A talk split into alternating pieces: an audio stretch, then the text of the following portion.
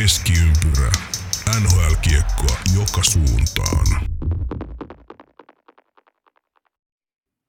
Jaha, päivää niin, että pätkähti. Se olisi jälleen kerran Keskiympyrä podcast muutaman viikon tauon jälkeen, tai itse asiassa ta- jaksoistahan ei ollut taukoa, muutaman viikon vierasvapaa, tai mi- miten tämä pitäisi sanoa? Pitkästä aikaa jakso, jossa ei ole vieraita. Vai, vai ollaanko me toisille vielä vieraita, AP? Älä nyt, kun me ollaan face to facekin tavattu ja vietetty iltaa yhdessä sun muuta, niin eihän me olla todellakaan vieraita toisillemme enää. Se on ju- juurikin näin. Hei, viime viikolla piti tulla jakso pihalle, mutta siinä kävi, kävi niin, että allekirjoittaneella oli hyvinkin tämmöisiä äänentoistollisia haasteita, eli, eli tota, tämä mun keski-ikäistyminen ja, ehkä jopa keskiluokkaistuminen on tässä niin ottanut taas askelia eteenpäin, ja mulla on uusi, uusi kotistudio tai työhuone, ja, ja tota, täällä ei vielä ollut akustiikkahommat kunnossa, enkä tiedä onko vieläkään, vieläkään niin tota, ei saatu semmoista jaksoa pihalle tai semmoisen kuntoon, että olisi voinut julkaista. Niin siitä johtuen tuli pikku gappi, pahoittelut, pahoittelut siitä. Mutta nyt ollaan palattu, palattu asiaan ja onpa mukava olla, olla täällä taas. Tosiaan äänessä allekirjoittanut Janne Kuikka ja Pulkkisen AP sieltä Oulusta. Vai säkin oot AP muuttanut tässä välissä? Onko, oot sä enää Oulussa ollenkaan? Joo, kyllä me, me oululaisia ollaan vielä, mutta tota, tässä vai vaihtui kaupungin osa. No niin, ylös vai osa tiety, tietystä syistä, niin miten, hetkinen, alaspäin, eli lähe, lähemmäs keskustaa tuolta, tuolta pohjoispäästä. Aa, mä meinasin näin niin sosioekonomisen asemalle, mutta se on, se on tullut sitten ylöspäin. Joo, kyllä, kyllä just näin. no niin, loistavaa. Loistavaa. Hei, hieno, hienoa, että olet linjoilla ja tuota, tähän alkuun niin iso kiitos kaikille, jotka kuunteli, kuunteli meidän vierasjaksoja, eli, eli Lehkosen Ismo oli vieraana ja, ja Niemisen Jouni, ja tota, kävipä niin, että nämä kaksi jaksoa meni heittämällä sitten kuunnelluimpien keskiympyräjaksojen listalla suoraan top ykköseen ja, ja top kakkoseksi. Eli, eli tota, kaksi kuunnellunta jaksoa on kaksi viimeistä keskiympyrä podcast jaksoa, niin mahtava juttu ja iso kiitos kaikille. Uh, laittakaa ihmeessä ehdotuksia, ideoita, jos, jos haluatte jotain vieraita kuulla, kuulla tai että tähän haluatte mukaan, niin koitetaan järjestää, koska selvästi nämä teille, teille maistuu enemmän kuin meidän päättymät höpinät viikosta toiseen. Niin saa, saa tosiaan heittää toiveita. Mutta lähdetäänkö perinteisiin? Kyllä, ja, niin, ja niin kuin sano, ja niin, sitä vain, että ja niin kuin sanoitkin, niin mielellään myös otetaan vieraita, että Juu. heidän, ainahan se on mukava, mukava höpötellä erilaisten ihmisten ja eri ihmisten kanssa jääkiekosta. Kyllä. Äh, parhaillaan yritän saada Parkkila Jussiin kiinni, jos saataisiin hänet jutulle, mutta tuota, katsotaan, miten siinä käy. Eli, eli kyllä näitä tulee, tulee, niin tosi hyvä. Mutta lähdetäänkö liikkeelle? Meillä on tänään aika, ei ole niin hirveän tiukkaa agendaa, vedetään tuossa vähän ajankohtaisia asioita ja, ja mietitään vähän sitten trade deadlinein jälkeisiä tapahtumia ja, ja ehkä sillä kärjellä, että ketkä, ketkä on siellä sitten ollut voittajia, ehkä pelaa pelaajapuolesta ja ketkä on nostanut omaa, omaa tasoista treidin myötä, mutta jotta voidaan katsoa tulevaisuuteen, niin pitää myös katsoa historiaan. Eli, eli olisiko niin, että käydään lyhyesti läpi tällä päivällä historiassa, ja kun tämä jakso tulee ulos, niin mehän eletään silloin uh, huhtikuun 14. päivää. Ja huhtikuun 14. päivä NHL historiassa merkkaa itse asiassa aika, aika montaakin eri tapahtumaa niin kuin yleensäkin, mutta, mutta tuota, ehkä tärkeimpinä täältä voisin, voisin nostaa vuodelta 28 New York Rangers uh, pelasivat toista kautta NHL ja voittivat Stanley Cupin lukemin 2-1 Montreal Maroonsia vastaan tämmöisessä tuota, paras viidestä finaalisarjassa. Eli silloin tuli Rangersin ensimmäinen mestaruus vuonna 1928. Uh, heti perään, tai ei heti perään, mutta vuoteen 42 täälläkin paljon parjattu Toronto Maple Leafs voitti Stanley Cupin. Uh, uh, tämmöistä, siis teki tämmöistä niin Stanley Cup-historiaa tekemällä, tekemällä tuota, maaleja eniten Stanley Cup-ottelussa, eli voittivat 93 Toronto Red Wingsin viidennessä pelissä. Viidennessä pelissä ja näin, näin tota homma, homma siellä sitten lähti, liikkeelle. Siitähän mentiin, hetkinen, oliko 76 vai 67, sit kun Toronto on seuraavan kerran, tai viimeisen kerran voittanut, ja sen jälkeen ei ole voittaja sitten tullutkaan isoja voittoja, eikä tuu tänäkään keväänä. Sanokaa minun sanonen. Joo, men, mennään vaan eteenpäin, ja sitten vuoteen uh, 93, kolme, eli tota NHL siihen mennessä pisin voittoputki, uh, 17 ottelun voittoputki katkes, kun, kun Pittsburgh Penguins pelasi tasapelin uh, New, New Jersey Devilsia vastaan, vastaan lukemin 6-6. Eli tätä ennen he olivat tosiaan 17 peliä voittaneet putkeen, joka oli silloin tosiaan, oli, oli ennätys, ennätys voitettujen otteluiden määrässä. Nyt itse asiassa pakko myöntää, että fiksumpi olisi ottanut selvää etukäteen, että, että mikä se ennätys tänä päivänä on. On, en ihan ulkoa muista, mutta ehkä me selvitetään ja kerrotaan sitten ensi kerralla tai joku, joku fiksu kertoo mulle sitä ennen. Ennen sitten. Jo vain. Vuonna 2003 Patrick Roy Colorado Avalancheista. Hänestä tuli tota, NHL-historian voittavin maalivahti playoff-peleissä. Ja, ja arvatko Aape, että kuinka monta voittoa tämä vaati? Playoff-voittoa nimenomaan. Tota, tota.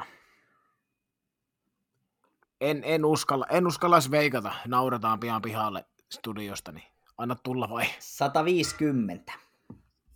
150. 150 playoff-voittoa, uhuh. kyllä. Eli hänestä tuli äh, historian ensimmäinen NHL-vahti, joka on tähän pystynyt. Ja tota, itse asiassa samalla tästä tuli Ruoan 23. ja viimeinen nolla peli pudotuspeleissä.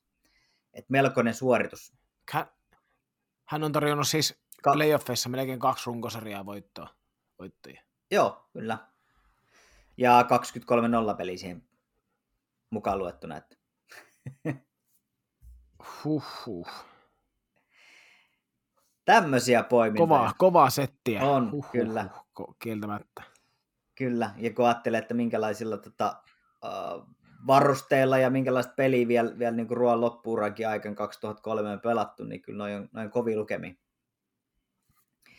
Kovia lukemia. Kyllä. kyllä. Erittäin kovia lukemia. Ja tuohon heitit ton voittoputki, voittoputkisetin tuohon, niin edelleen Penguinsilla on 17. Niin, että se on tämä sama. Ainakin, ainakin maailman luotettavimman, luotettavimman lähteen, eli Wikipedian mukaan, niin Pittsburgh Penguinsilla on 17 peliä ja kakkosena tulee Columbus Blue Jackets 16-17 kaudella. Totta, en olisi ihan niin heti oli. tuota tajunnut. No nyt kun sanoit, niin mä muistan kyllä ton kauden, se oli se, se, oli se erinomainen kausi. Joo, nehän oli, oli kyllä lähellä, lähellä sitä ennätystä. Joo, eli se on edelleen voimassa, voimassa tämä, tämä ennätys, onpa hyvä. Tai hyvä ja hyvä, en, en minä tiedä.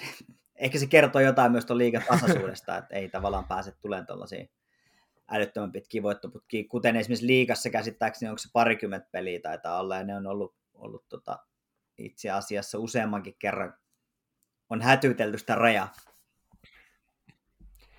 Joo, se oli, hetkinen, se, olisiko ollut tuo 16, eikö hetkinen, olisiko ollut 14, 13-14 kausi vai 14-15, joku tämmöinen joo, kuitenkin, joo, aika likellä noita, noita, niin Kärpillä taitaa olla, olla kotoisesta SM Liigasta, jos sen ihan väärin muista. Joo. Niin kuitenkin Kärpillä taitaa olla voimassa SM Liigan historian pisin voittoputki. Kyllä, näin mäkin muistelen. Okei, no mutta hei, se, se historiasta. Uh, tai no nostetaan tähän vähän tämmöinen tuoreempi, tuoreempi vielä, ei niin pitkälle, pitkälle muinaishistoriaa, mutta vuonna 2018 uh, Bruinsin David Pasternakista tuli nuorin NHL-pelaaja, joka on, on tehnyt kuusi pistettä playoff-pelissä. Eli kolme maalia ja kolme syöttöä Toro, äh, Bostonin TD Gardenissa, ja, ja hän oli tuolloin 21 vuotta ja 324 päivää. Tota kai, Ketä vastaan tuli? Uh, Toronto Maple Leafs. Olipa yllätys. Joo, kyllä. Uh, aikaisemmin tämä, tämä ennätys oli siis Wayne Gretzkin hallussa, joka oli, oli tota 22 vuotta ja 81 päivää. Eli, eli tästä voidaan vetää no. johtopäätöksiä, että David Pasternak on suurempi kuin Ben Gretzky. Kyllä, se on, se on nyt tuota... Tämä on niin, hyvä lopettaa. Sä sanonut, sitä ei voi joo. enää, joo, kyllä se on pittiä varullisen lopullisesti. Kyllä, sitä ei voi ottaa enää pois. Kyllä, se on, se on juurikin näin.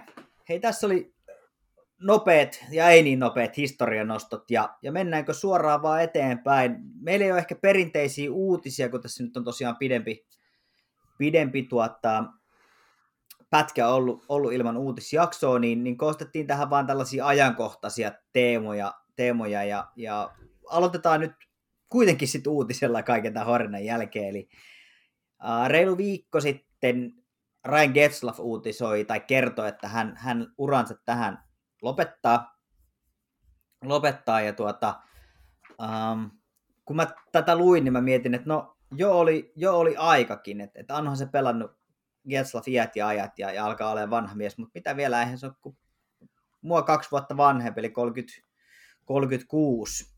Eli ei vielä, vielä olisi periaatteessa vuosia jäljellä, mutta, mutta, mutta olin, ja sitten sanoin vielä, että no eipä ole ollut paljon annettavaakaan, kun on näitä pelejä kattonut, niin on ollut aika näkymätön tässä, tässä varsinkin tällä kaudella, mutta hän on kuitenkin nakuttanut tuommoisen reilu 20 syöttöä ja muutaman maalinkin tehnyt, että kyllä siellä sitten kuitenkin on ollut, ollut edelleen pelille jotain antaa. Kyllä, joo, että Ketsafi, niin kuin sanoit, niin tuntuu, että ehkä nykyään puhutaan, jos kaveri on 36, niin aletaan puhua jo, että hokkarit naulaa sun muuta, mutta sitten meiltä aina unohtuu, että on näitä vaikka Chideno Chara esimerkiksi, niin reippaasti päälle 40, niin mä ainakin on vielä sitä, sitä ikäluokkaa, että musta ainakin tuntuu, että no 36, että sillä on kolme, pari-kolme vuotta ainakin vielä aikaa, että nyt, nyt tuota, niin jotain playoff pushia tai tämmöistä, että johkaa Stanley Cup mestarisuosikki joukkueeseen treidiä tai jotain vuoden sopimusta millille sun muuta tämmöistä perus, perushommaa, että saisi sieltä se viimeisen kruunun sitten vielä, mutta kyllä ne al- alkaa kuitenkin ilmeisesti nämä nuoret luistelemaan sen verran kovaa, että 35-vuotiaana ei taho enää pysyä perässä. Kyllä se vähän näin on, ja kyllähän se huippuurheilu, huippuurheiluura on varsin lyhyt, ja, ja, ja kylmä fakta on, että, että kyllä, kyllä niin kuin jonkun verran yli 30 alkaa olemaan jo, alkaa olemaan jo uransa loppupuolella puolella maalivahdit on ehkä vähän poikkeus. Monesti maalivahtien tavallaan se ura huippu tulee just siihen 30 hujakoille, give or take, plus minus jotain vuosia, mutta, mutta tota, kenttäpelaajille se urahuippu tulee yleensä, tai niin kuin nykypäivänä se on siinä ehkä 26, 28, 29, siihen väliin.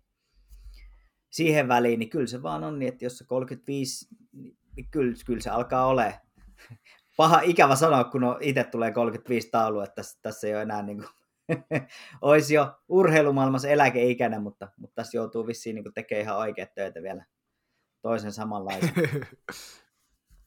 mutta joo, joo, Getzlaff aika ison, ison reijän jättää tuohon tohon joukkueeseen, mitä tulee Daxin niin organisaatio ja, ja niin koko, koko joukkueeseen. Että onhan hän, hän on ollut siellä 17 kautta. Ei, kun anteeksi, ootahan nyt. Uh, hetkinen, hetkinen. 17 kautta, joo joo, kyllä, ja 12 kautta kapteenina. Niin onhan se semmoinen suoritus, että ei näitäkään nykypäivänä ihan hirveästi näe. Että ollaan, me on tuossa puhuttu tästä aikaisemminkin, että ollaan samassa, samassa seurassa tota, ja samassa organisaatiossa koko, käytännössä koko ura puhumattakaan sitten tosiaan 12 vuotta kapteenina, niin on toi, toi on hieno, hieno suoritus ja, ja kyllä iso aukko jää organisaatioon. Siellä, jos nyt miettii tästä, että kuinka monta Getzlaff taitaa olla näitä viimeisiä, jotka on voittanut Daxin kanssa Stanley Cupin 2008. Kuule, mietin ihan 2007. 2007, siis, joo. Tarkoitat. Joo. Just mietin tuossa samaa, että samalla kun puhuit, niin rupesin miettimään, että ketä siellä on, mutta pahoittelen nyt, jos jää joku itsestäänselvä nimis, nimi tota mainitsematta tai jää unholaan, mutta en. Kyllä nyt äkkiseltään keksi ketään. Ei taida olla. Taitaa olla Ketsal viimeinen. Kyllä. Eli tota, onko tämä semmoinen symbolinen, joo. symbolinen viimeinen niin kuin uudelleenrakennuksen laukaus tavallaan, että, että nyt sitten viimeisetkin vanhat on poltettu niin sanotusti pois. Niin, jotenkin, jotenkin näin se on ajateltava, että kyllähän siellä kaikki ei suinkaan lopeteta, se Corey Perry esimerkiksi vielä pelaa, pelaa Joo. mutta, tota, niin, niin, ja, ja, on muitakin, mutta että nimenomaan Daxissa niin ei ole, ei ole enää enempää. Ei, On se. se. on just näin. On, onpa aika hurjaa tosiaan ajatella, ajatella nyt, kun oikein miettii, että Joo, ja sitten kun miettii, että no 2007, että eihän sitten nyt niin kauan, kauhean kauan ole, mutta niin, 15 niin, vuotta. 15, niin nimenomaan. Uhuh. Käsittämätöntä. Tota, nouseeko 15 Honda Centerin kattoon? Siellähän on aikaisemmin, aikaisemmin Niedermayerin 27, Karjan 9 ja, ja Selänteen 8. Ei, ei kahta sanaa, että Getsoff nousee, nousee ihan pommin varmasti ja tota, olisi ehkä, ehkä tota niin, jos nuo herrat ei olisi siellä, niin ja pitää mieti, mieti, mietittäisiin, että kenen paita nousee ensimmäisenä, niin sanoisin, että se on kerran kerrasta Getsoff, jonka paita nousisi ensimmäisenä. Joo, kyllä. Että kyllä, no, kyllä nousee, kyllä nousee ehdottomasti. Joo, mä oon ihan samaa mieltä. Ja var, aika varmasti varmana pitäisi myös Hockey Hall of Fame paikkaa. Kyllä, kyllähän se näin on, että pelkästään yli 10 vuotta kapteenina ja samassa seurassa tuhat, yli tuhat peliä reippaasti. Stanley ja Cupia, pari olympiakultaa ja Kaikki nämä, niin se on ihan pommin varma keissi. joo, kyllä. Kovassa, kovassa seurassa, kovassa seurassa, eli tuossa tota, jos äh, katsotaan, katsotaan, että ketkä on voittaneet kaksi olympiakultaa ja, ja Stanley Cupin, niin, niin tota, ennen Getzlafia 12 urheilijaa ilmeisesti tässä porukassa on, ja, ja tota, Martin Brodar, Jacislav Fetisov, Peter Forsberg, Igor Larionov, Niedermayer ja Chris Pronger on näitä, jotka on, on jo lopettaneet tästä, tästä porukasta. Eli tota, kovassa seurassa, kovassa seurassa. Erittäin kovassa. Joo, semmosia. I- Ikävä, ikävä siis tietysti hieno ura ja, ja, ja näin, mutta mut joskus, joskushan ne loppuu ja, ja parempi lopettaa ikään kuin omin ehdoin kuin se, että pitäisi lopettaa sitten vaikka loukkaantumisen myötä. Ja Kyllä, ja, sin, ja sinällään just niin kuin sanoit tuon omiin ehdoin, niin halu, nimenomaan haluan korostaa sitä, että hyvähän se on näin, että jos itse päättää ja tuntee niin, että nyt, nyt on aika, niin ettei vain sitten väkisin siellä vedä, vedä tota ylimääräistä, ylimääräistä settiä, että ettei sitten tarvi loukkaantua viimeisenä kautena ja ettei välttämättä mene siihen tyyliin loppu, loppu tota niin, niin elämää, elämää jollain tavalla likoon tai pilalle, niin se on hyvä niin. joo, kyllä, se on just näin. Ja viimeisiä pelaajia, jotka pelaa ilman visiriä. Et si, silleen kyllä tästäkin yksi, yksi soturi on, on porukasta sitten pois. Joo, kyllä se vähin käy myös nämä visiirittävät kaverit, että Äkkiseltä ei Että tota, niin sekin on semmoinen- äh, Jed, äh, Chara ja, ja tota, Jamie Benn. Muita en nyt ulkoa muista. Matt Martin taitaa. ja Ryan, Ryan O'Reilly on kanssa semmoinen. Totta. Joo, ei niitä monta enää ole. Ei niitä monta Mutta ei, joo, eipä niitä hirveästi ole, siihenpä ne jää. Ja Teo Teräväinen on sitten menossa ihan eri suuntaan. joo, joo, se on ihan totta. All right. No mut mennään eteenpäin ja, ja tota, Austin Matthews. Sulla oli sananen, sananen Matthewsista mielessä. joo, siis Matthewsihan nyt on he- hehkutettu joka podissa ja uutisessa ja mielipidekirjoituksessa ja analyysissä ja joka paikassa. Niin ei sinällään tota, tekisi mieli erityisesti nostaa tikunnokkaan, mutta siis positiivisessa mielessä tikunnokkaa. Mutta eihän tuota voi muuta kuin ihmetellä, että 68 ottelua, 58 maalia. 58 osumaa. Rikkoo 60 maali. Hyvä, jos ei 70 maalia tällä kaudella. Eikä edes tuu pelahan täyttä runkosarjaa. Ni- Ja 99 pistettä tällä hetkellä. Satanen menee rikki. Siis aivan käsittämätön tahti. Aivan käsittämätön. Mä en niin pysty edes käsit ymmärtää tuota. Joo, kyllä. On, mäkin on, on, on kyllä itse asiassa parjannut Matthewsia osittain no en mä sano, että osittain, mutta, mutta siis ajoittain ihan syystäkin. Ja se, mikä on ollut huomioarvoista, että, että Matthews on parantanut myös tosi paljon niin kokonaisvaltaista peliä ja, ja pelaa nyt alaspäinkin ihan erinäköistä kiekkoa kuin vielä, vielä niin kuin parisen vuotta sitten.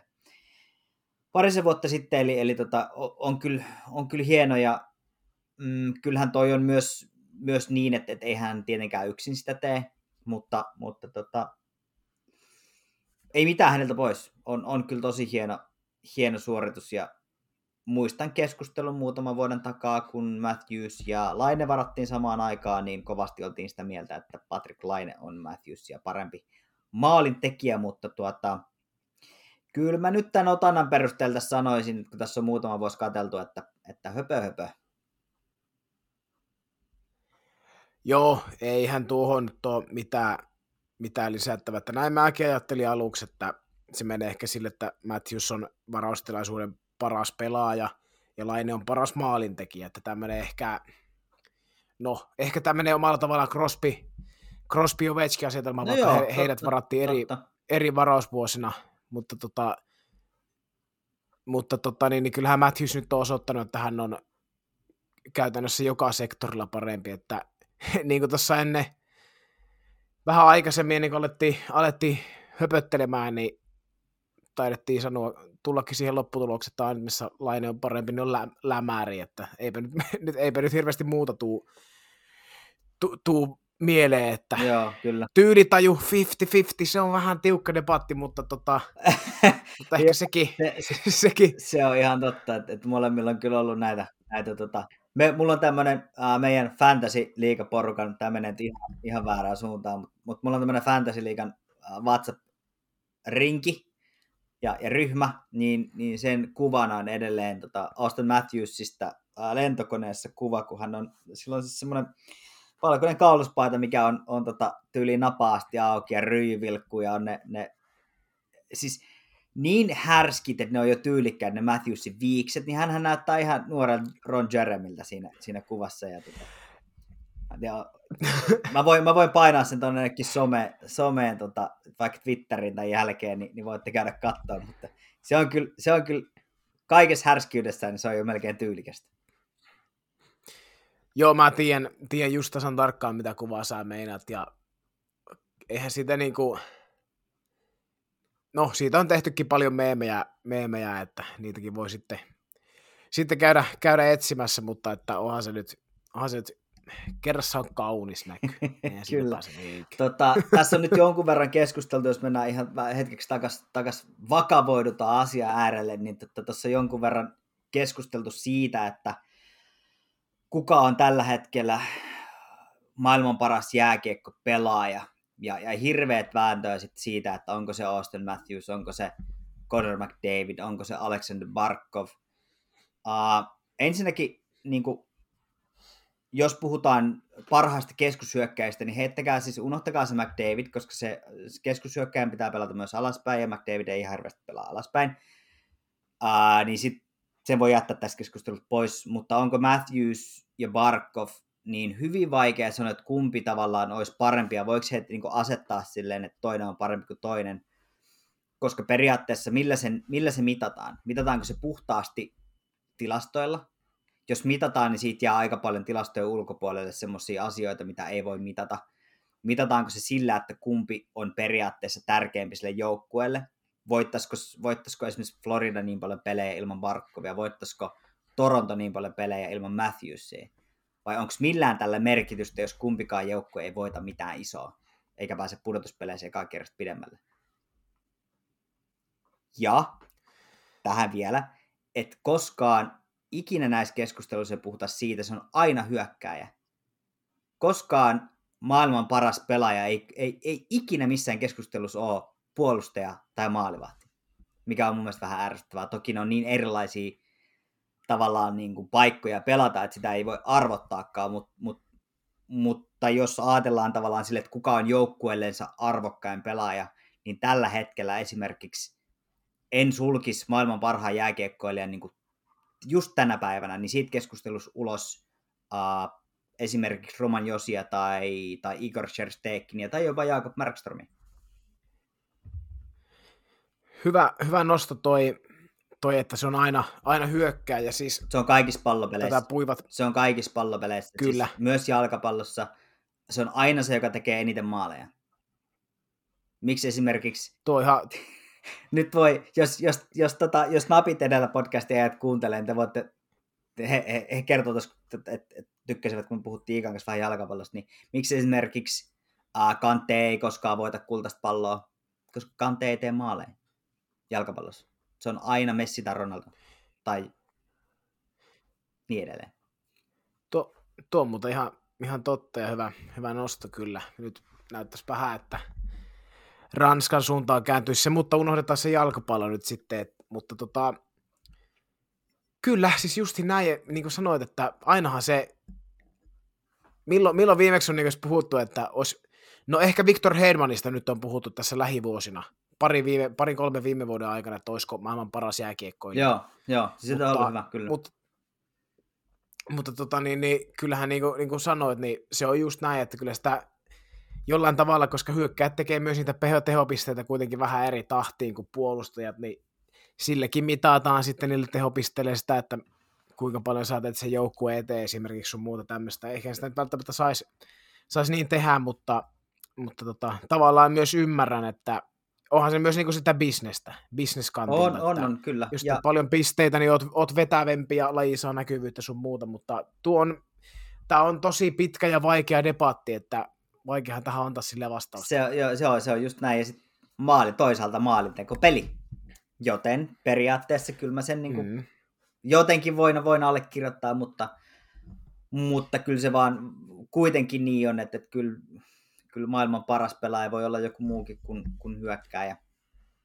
Ja mar- parhaasta keskushyökkääjästä puhuttaessa ei pitäisi unohtaa sitä alaspäin pelaamisen merkitystä, koska keskushyökkääjän tontti on hyvin myös puolustusvoittoinen. Se on, se on täys 60 metriä, ja, ja silloin mun mielestä aina kun puhutaan maailman parhaasta keskushyökkääjästä, niin pitäisi huomioida myös se omaan päähän pelaaminen. Ja siinä Matthews on parantanut tosi paljon. Ja se on hyvä. Se on tosi Kyllä, hyvä. joo.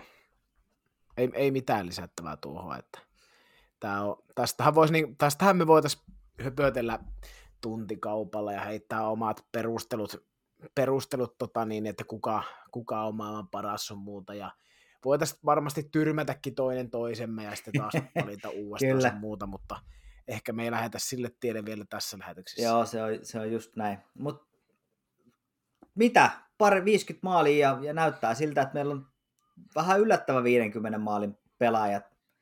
Manhattanilta, Chris Kreider. Mitä siellä tapahtuu? Joku, joka tuntisi Rangersia paremmin, niin voisi vois kertoa, mutta uh, aika yllättävä. Aika yllättävä kyllä. Kyllä, kovinkin yllättävää. En muista, oliko, oliko Ville Touru vai kuka nosti Twitterissä esiin, että onko Kreider rikkonut urallansa koskaan edes 30 maalin rajapyykkiä, niin nyt rikko 50 häkkiä. Joo, kyllä. Että on, on siis niin härkämäinen kaveri siinä maalieessä, erityisesti ylivoimalla, niin on vähän niin kuin ylivoimalla samanlainen maalintekokone kuin Ovechkin, mutta tekee niitä vain eri paikasta. Joo, Ehkä jotain silleen niin voisi vois verrata, että ylivoimalla tulee järkyttävä määrä tulosta, ja, mutta ne tulee vain tosiaan, niin kuin, niin kuin totesin, niin eri paikasta kuin Ovechkinilla, mutta on, on taitava, taitava, taitava kaveri ja upea nähdä, että on tämmöisiä 50 häkkiä ja 20 syöttöä, tiedätkö, melkein 30 pinnaa ero tuossa, niin on se, on se jotenkin hienon näköistä, kun Joo ja on, on tämmöinen ns. puhas maalintekijä. Joo, ja Kyllä, myöhään, joo. että on kuitenkin pelannut, pelannut vuodesta 12 asti niin kuin yhtäjaksoisesti NHL ja käytännössä ei ihan täysiä kausia, niin, niin tuossa kun katoin nopeasti, niin, niin ei tosiaan ole ihan hirveästi. Uh, 28 maalia taitaa olla pohjat tähän mennessä, eli, eli tota, onhan tässä onhan tässä pieni kaula tosiaan. Kyllä joo, ja jos, jos NHL jaettaisiin, voi, en tiedä jaetaanko joukkueissa niin organisaatioiden sisällä, mutta jos NHL jaettaisiin ehkä tämmöisiä salibändin divarihenkisiä vuoden kehittyjä tai jotain tämmöisiä pokaaleja, niin Niin sehän olisi Chris Kreider heti koko NHL ihan heittämällä saman tien. Joo, se pitää, pitää ihan paikkansa. Toivottavasti tuo jatkuu tuo lento, koska kyllä niin kuin Rangersille on vaikea, vaikea jotenkin toivoa mitään muuta kuin hyvää. hyvää ja kyllähän se vaatisi sen, että, että tämmöiset Kreiderin tapaiset liiderit sitten sais, sais tota laajemmilta tota onnistumista, jos me ajatellaan sieltä niin puhtaasti maalintekijöitä, niin, niin ei siellä nyt ihan hirveästi niitä sit ole. Et Panarin niin voi tavallaan pitää, mutta Panarinkin on enemmän nykyään, tekee enemmän peliä kuin maaleja. Niin, niin tota, ihan puhtaat niin kuin maalintekijät puuttuu. No kyllä. Sibamika ehkä siis... nyt jotenkin, mutta, mutta tota, anyway. Kyllä, siis just näin, ja sitten kun miettii näitä niin kuin ihan NHL parhaita maalintekijöitä, niin jos heittää vaikka top 5, niin Matthews, no toisen Drysaitl, sitten on Chris Kreider, neljäntenä tuttu, tuttu Alexander ja sitten viidentenä Kyle Connor. Siinä on itse asiassa Connorin kanssa 42 maalissa myös McDavid ja Kaprizov. Joo. Mutta tota, tuo on kans, no ei nyt yllätys, kun, mie, kun puhutaan Leon Drysaitelista, niin ei ole yllätys. Mutta hänestäkin on tullut ainakin mulle monesti semmoinen, tiedätkö, no totta kai hänen pisteet on komeat, 51-51, ai että, mistä parempaa. Roope Hintz ehkä 30-30. mutta, mutta siis tota, se, että ei Drysaitelistakaan oikein tuu semmoista mielikuvaa, että hän olisi niin kuin puhdas maalintekijä, vaikka hän tekee järkyttävästi. Hänellä on todella hyvä laukaus, kova laukaus, tarkka laukaus ja liikkuu, osaa hyvin käyttää mailaa ja kiekkoa ja siis niin, kuin niin monipuolinen, mutta ei hänestäkään tule semmoista, niin kuin, snipe, ei hän ole niin semmoinen sniperi. Niin ei, ja hän ei ole myöskään highlight-pelaaja. Kyllä, sanoin, niin, sa- sanoin että ei, ei ole tavallaan sellainen samanlainen kuin Conor McDavid, joka tekee siis niin kuin tulosruutumaaleja toisensa perään joka ilta. Vaan, vaan ne on sellaisia, että se niin kuin, kun me, mä en tiedä, onko tämä, voiko näinä aikana puhua, mutta kun puhutaan äh, Dreisaitlista saksalaisena panssarivaununa, niin hän on siis just sitä. Uh, tulee duuniin, tekee se, mitä pitää tehdä ja vähän yli ja, ja lähtee menee. Ei, ei pidä ihan hirveästi itsestään meteliä, eikä se, se tekeminenkin ole semmoista saksalaista insinöörityötä, tiedätkö, semmoista tot, tasalaatusta ja, ja niin kuin aina, aina silleen standardin mukaista. Eli siitä puuttuu se semmoinen ää, räiskyvyys ja semmoinen niin kuin flamboyance ja kaikki tämmöinen. Se on vaan, sä vaan teet ja that's it. Ja sitten toisaalta Edmontonissa, niin sä jäät kuitenkin, sä jäät aina varjoon. Niin kauan kuin siellä on muuan, niin tuo, ihan, tuo on ihan totta. Tuo ihan totta, että ihan sama mitä sä siellä teet, niin sä oot aina se Kakkonen. McDavidin Joo. varjossa. Kyllä. Kyllä. Tuossa oli ihan hyvä äh, jatkoajan Isoskosken Riku nosti, nosti tuota Twitterissä hyvin, hyvin että mm, tämä menee tämä Kreider 50 maalin kausi heittämällä NHLn yllättävimpiin yksittäisen pelaajan kausin niin 2000-luvulla. Ja sitten tässä oli nostettu pari muuta tämmöistä niin sanottu puskista tullutta tykkikautta. Uh, 2005-2006 Jonathan Chichu, 56 maalia. Kuka muistaa Chichu vielä muuta kuin tämän nimen on joskus ehkä kuullut? No, no tuossapa se oli, niin muistaa tuon nimen, mutta 56 maalia, älä nyt Joo, viihti. kyllä.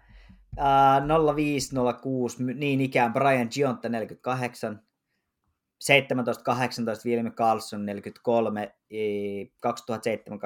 2007-2008 Brad Boys 43. Kyllä mä tähän myös nostasin sen Jeff Skinnerin kauden tuosta vähän, vähän matkan takaa. Hetkinen, pari vuotta sitten. En nyt muista lukuja ulkoa, mutta, mutta samanmoinen Samanmoinen taisi olla. Ky- Joo, kyllä se, mä muista Skinnerillä oli tosiaan se ainakin joku sinne ihan päätön kanssa. Niin, hän, sen, takia, siis sen, en, sen varilla hän, hän teki sopimuksen ja, ja tota, kyllä. sitten tuli Ville Leinot. Joo, joo just näin, että sitten, sitten tuli, tuli ja loppuunkin historia. Joo, just näin. Mennään Mut, vaan eteenpäin. Mennäänkö me eteenpäin? Joo, eli sitten tota, tämmönen Tämäkin on melkein vuorokauden vanha juttu, mutta nostettakoon se nyt esiin. Eli nhl mä vähän, vähän, sanotaan vähän ironiaa haiskahtaa, että pitkästä aikaa ottelusiirto, ei koronan takia, mutta oli Krakenin ja Jetsin välinen matsi niin siirtyi, siir, jouduttiin siirtämään, koska Manitobassa, Kanadassa oli, niin tuli yleisesti pienoinen lumimyräkkä ja ei nyt ole sitten käsittääkseni, niin ei ole vielä sata varmaa tietoa, että milloin ottelu sitten pelataan, mutta oli tullut tämmöinen tämmöinen valitettava välikohtaus nyt sitten siellä. Joo, niin siinä käy. Se on ilmastonmuutos ja niin edelleen, mutta tota, ei katsoisi varmaan mitään muuta ole kuin se, että, että, että lentokentät on kiinni. En, sehän sehän niin. nyt varmaan siirtää, että, että kun nuo ressukat ei osaa maailman lentää, jos sataa vähän lunta, niin... Joo. Ju, kyllä, ja, ja niin kuin, niin kuin Nieminen, Niemisen Jouni puhui meidän vierailussa, en muista puhuko vierailussa vai sitten ennen kuin aloitettiin nauhoittelemaan, niin puhuu kuitenkin Kanadan armottamasta luonnosta, minkä Joo, hänkin kyllä. nyt on use, kymmeniä vuosia nähnyt, niin t- tässä se nyt taas sitten todisti itsensä, että kyllä jääkiekko on vain jääkiekko ja nhl että ei tee yhtään mitään, jos luontoäiti niin päättää. Joo, se on, eikä tee kukaan muukaan, näinhän se on. Joo, kyllä. Näinhän se on. Joo vain. Tota, nostetaan viimeisenä ensi kaudelle tuleva muutos. Säännöt ei muutu, mutta palkkakatto vähän nousee. Aikaisempina vuosina tätä palkkakattoa on nostettu niin jopa pari kolme miljoonaa per kausi, mutta nyt, nyt sitten ensi kaudelle tulossa noin miljoonan dollarin nousu tuohon tohon palkkakattoon. Ja tota, mun on, joo, nouskoot miljoona, mutta, mutta toisaalta onko se niin iso nosto, että se ihan hirveästi muuttaisi mitään niin en, en oikein tiedä. Mitä sä oot mieltä? Totta. Totta, eihän tuo ihan sama vaikka pitkästä aikaa nouseekin, niin enpä mä jotenkin usko, että tuolla millillä hirveästi tekee. Ainakaan, ainakaan nämä joukkueet, mitkä on niin kuin NS jo tekemättömässä paikassa, vaikka kuin Sun Sharks, niin, kyllä. ehkä Vegas Golden Knights, niin eihän, eihän tuo, tuo käytännössä heille totta kai se on varmasti kaikki niin kuin vähän eteenpäin ja antaa GMlle semmoisen niin pienen ulospuhalluksen, mutta tuskinpa nyt mitään, mitään sen kummempaa. Ainakin näin nyt niin kuin ensi, ensiajatus, että tuskin siellä, miksei joku taitavimmat GM, jotka osaa oikeasti kikkailla todella taitavasti, niin miksei, miksei he voi jotain taikoja loihtia, mutta ei nyt äkkiseltään mitään erikoista, en ainakaan usko. Joo, ei, ei. ja sitten onhan tässä ollut näitä, näitä kyllähän nyt tällä palkkakatto-hommilla on tota, kikkailtu nyt sitten viime, viime aikoina enemmänkin, ja, ja itse asiassa tänään just nousi esille, että Vegas, Vegas jälleen kerran vähän puljaa näitä palkkakattohommia, eli tota, Vegasilla ää, LTIRlle on laitettu William Carrier, Nolan Patrick, Laurent Broussard, ja, ja tota, näistä, näistä tulee yhteensä melkein 5 miljoonaa palkkakattoon tilaa, ja, ja se tarkoittaa, että siellä on palkkakatos tällä hetkellä 9,93 miljoonaa tilaa, ja tota, se tarkoittaa sitä, että nyt on jännä juttu, että Mark Stoneille löytyi sitten Rakonen palkkakaton alta. Jotenkin kyllä tämä, kyllä tämä on käsittämätöntä. Saa nähdä, saa nähdä. Että kyllähän, toivottavasti Joo, tästä ei oli... nyt mikään, mikään hirveä trendi. Mä en, en, en ihan hirveästi tästä nyt tykkää kyllä. Joo, samaa mieltä. Samaa mieltä. Ja oli, oli Vegas, Vegas Golden Knightsin Twitter-tili ottanut aika tyylikkäästi, tyylikkäästi tämän Mark Stonein paluun, paluun tota, haltuun. Oletko huomannut En, se? Ker- kerro ihmeessä. Hehän oli, en nyt muista mikä, mikä oli tämä lause, olisiko jotenkin, että mitenköhän se, että tyylin check out this, this tweet uh, carefully, it might, en muista yhtään miten se meni. Kuitenkin jotenkin tälleen, niin kuin, että, että tämä twiitti saattaa sisältää niin kuin, salaisen viestin. Sitten siinä oli, oli tässä twiitissä niin isolla, isolla tota, caps kirjoitettu aina niin kuin M, A, R, K, aina niin kuin eri, eri, kohdissa sitä, eri kohdissa sitä lausetta, ja oh, okay. näistä isoista kirjaimista, isoista kirjaimista tuli sitten teksti Mark Stone is back. Okei, okay. selvä. Tämmönen, tä, tämmönen pieni tempaus. No niin, no mutta ennen pudotuspelejä me taidettiin, joku taisi veikata, tässäkin podcastissa, että pudotuspelejä ekalle kierrokselle, mutta tulee nyt ilmeisesti sitten aikaisemmin. Näy, rupesiko näyttää siltä, että on pakko saada Stone pelaamaan, että päästään edes pudotuspeleihin? Kyllä se varmaan siltä vähän, siltä vähän alkoi näyttämään, että tota, nyt, nyt tarvii kyllä kapteenia sinne. Kyllä. Niin, kyllä. Joo, no katsotaan kuin tässä käy. Mutta joo, ei toi, toi miljoonan nosto, niin, niin ihan hirveätä, hirveätä kesää varmaan kellekään tee, mutta menkööt sitten vaikka tämmöisen Joo, elintasoindeksin piikkiin, jos ei mitään muuta. Joo, laskettakoon se sinne, että antaa pientä, pientä hyvää kuitenkin sinne. Joo, no niin. Siinä, siinä ehkä tärkeimmät ajankohtaiset tästä nyt ihan lähipäiviltä ja tota, mennään meidän pääaiheeseen, eli, eli tota, saat toki AP pohjustaa ja alustaa vielä, vielä enemmän, jos haluat, mutta kun on, on tästä trade deadlineista hetki aikaa ja, ja tota, jotain, jotain pelaajia siellä liikkuu, niin, niin katsotaanko hieman, että kuinka, kuinka he on sitten uuteen seuraan istuneet ja, ja miten vaikuttaa sitten mahdollisiin pudotuspeleihin ja, ja ehkä jopa niin kuin Stanley Cup-haaveisiin. haaveisiin ja tota, mm, sulla oli ihan yksittäisiä pelaajia, mulla on, mulla on itse pari samaa varmaan nostoa, katsotaan miten, miten tämä tästä menee, mutta haluatko sä aloitella? No joo, eli to, viisi tuommoista tommoista, tota niin, niin, pelaajan nostoa tein tosta, mietin vähän, että miten nämä on siis pelaajia tietenkin, jotka, jotka siirtyi trade deadlineilla tai sitä ennen. Sitten vähän, että miten he on kotiutunut uusiin seuroihin ja onko nyt tuonut sitä lisäpanosta vai, vai ei ja kuinka nyt sitten mahdollisesti vaikuttaa tuohon ne niin sanotusti kevään peleihin. Ja mulla on tässä kolme tämmöistä positiivissävytteistä nostoa ja sitten kaksi, kaksi vähän ehkä negatiivisempaa. Niin jos nyt tästä lähdetään, niin mä otan tuolta, tuolta yhden, yhden poiminnan. Meillä oli sama, sama kaveri, eli löytyy Marc-Andre Fleury. Meni minusta Wildiin ja ollut kyllä Wildilta loistohankinta, että Fleury on pelannut tosi hyvin, tosi hyvin torjunut voittoja, torjunut laadukkaasti. Että ollut kyllä erinomainen hankinta, vaikka Wildilla ei ainakaan minun mielestäni missään vaiheessa ollut mitään varsinaista maalivahtiongelmaa, mutta jos Fleurin kohtuuhinnalla sai, heidän mielestään kohtuuhinnalla sai, niin mikäpä joukko ei häntä haluaisi, että se nyt on ainakin mun ajatukset Fleuristä, että hyvin on kotoutunut, kotoutunut Minneapolisiin ja vetää hyvällä tasolla Wildpaidassa. Joo, ja kyllähän tuossa varmaan haettiin semmoista tota pudotuspelikokemusta. Et se oli kuitenkin ehkä vähän ohkasta Wild maalivahtiosastolla. Toki silleen sääli, että Kähkönen joutui sieltä sitten tekemään, tekemään tilaa, tilaa toisaalle, mutta tota, Wildilla on ihan hyvät mahdollisuudet mennä itse asiassa jopa niin kuin yllättää tuolla lännessä, niin kyllähän tässä on haettu tavallaan safety siihen, että, että Flurry on erinomainen, erinomainen kuitenkin pudotuspelikassari ja, ja, ja. Niin, äh, jos tämä on Flurryin viimeinen kausi, niin, niin varmaan vähän positiivisempi lopetus myös kuin, kuin sitten tota, esimerkiksi Chicagossa, joka, joka ei sitten ole, ole tänä vuonna menossa minnekään.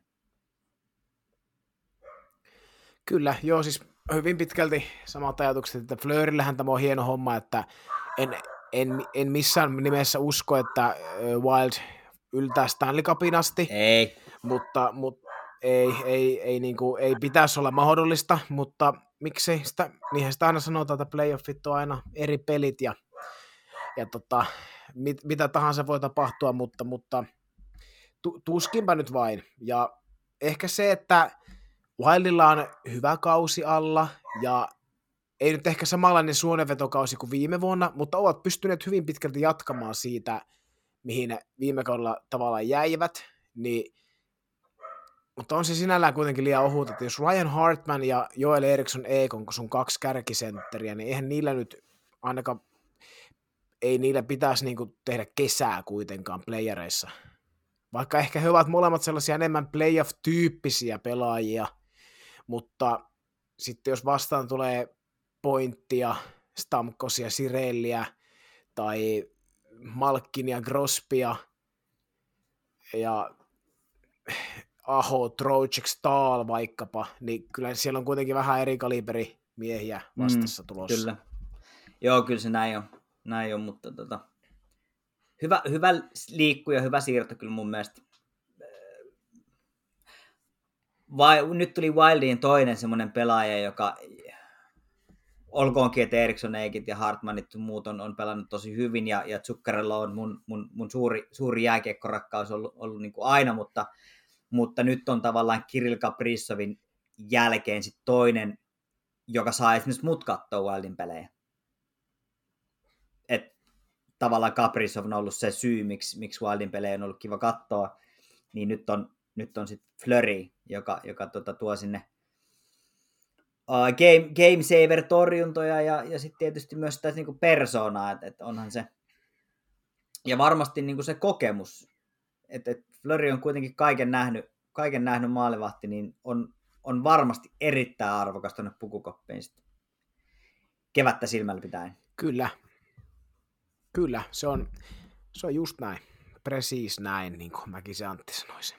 tota, olisiko meillä tämä Mark Fleurin tota, paketointi nyt valmis? Joo, kyllä se varmaan, Jos... varmaan aika pitkälti alkaa olla. No niin, hyppäämme sitten seuraavaan kaveriin, mikä meillä oli myös sama, eli tämä on mulla ehkä semmoinen kysymysmerkki tavallaan vielä, mutta tota, Florida Panthersin hankinta, koko trade deadlinein suurin kala, Claude Giroux. Ja Panthers paidassa 11 peliä, 12 pinnaa, ylipiste per peli, eli eikä tota niin, niin, todella kovaa tulosta. Tuossa oli ties kuinka monta, no ei nyt, ei nyt tietenkään kovin monta, voi olla 12 pistettäkin on vain, mutta tuntuu, että joka pelissä tulee vähintään kaksi pistettä tuossa yhdessä kohtaa. Olisiko ollut, olisiko ollut kolme kahden pinnan peliä tuossa putkeen, niin, niin tota, ja istutettiin aluksi Aleksander Barkovin kanssa, mutta ei löytänyt siinä ehkä sitä kemiaa, ja nyt on sitten ollut kakkosketjussa Bennettin ja Huberon kanssa, missä myös on, ja ylivoimallahan Giroud nyt on ollut hyvä, niin kuin, niin kuin varmasti vähän oletettiinkin, että tuo mm, siihen ylivoimaan vielä, vielä lisää osaamista. Mutta tota, sinä, sillä kysymysmerkki, että en mä tiedä, että onko tämä nyt ollut semmoinen sitä spe- spekuloitiin mekin ja monet muutkin ennen trade deadlinea, kun puhuttiin, että Florida olisi Chirun pelästä perässä, että mihin ne tarvii sitä. Niin mä oon kyllä vähän edelleen sitä mieltä, että onko tämä nyt tuonut tähän toistaiseksi ainakaan mitään niin kuin merkittävää lisää. Että omiin on tullut maaleja törkeästi, Florida on voittanut isomaalisia pelejä, mutta tota, se on vain huono, huono asia playoffeja ajatellen, jos tulee paljon maaleja omiin. Niin en mä, onko tämä tuonut sun mielestä jotain lisää Panthersille? No ei ainakaan vielä, että noista 12 pisteestä niin seitsemän on tehty ylivoimalla. Niin onhan se, niin. onhan se tietysti paljon, mutta tota, toki tämä on myös lyhyt aika. Lyhyt aika uuteen organisaatioon ja, ja varmasti vielä se, että sä oot, Giroud on, on ollut tota vuodesta 2007 Filadelfiassa ja, ja vain ja ainoastaan siellä – niin varmasti vaatii mm. vähän totuttelua nyt toi, toi uusi, uusi seura ja uusi organisaatio. Ja niin kuin itse sattumalta tänään puhuin aikaisemmin toisessa yhteydessä tästä samasta asiasta, että se on myös, myös tavallaan aika paljon siitä kiinni, että, että tota, eihän sitä etukäteen voi tietää, miten joku pelaa uudessa seurassa esimerkiksi. Et, et siihen vaikuttaa Joo. niin moni asia, ja, ja se tavallaan niin kuin sitä ei myöskään voi tehdä niin kuin ensimmäisen vaikka kymmenen peliäkin on aika lyhyt, lyhyt tota otanta vielä. Vielä varsinkin tälle niin kuin kesken kauden, että sulta on jäänyt training camp, sulta on tuu tavallaan niin kuin liikkuvaan junaan, niin, niin se on, on hankala.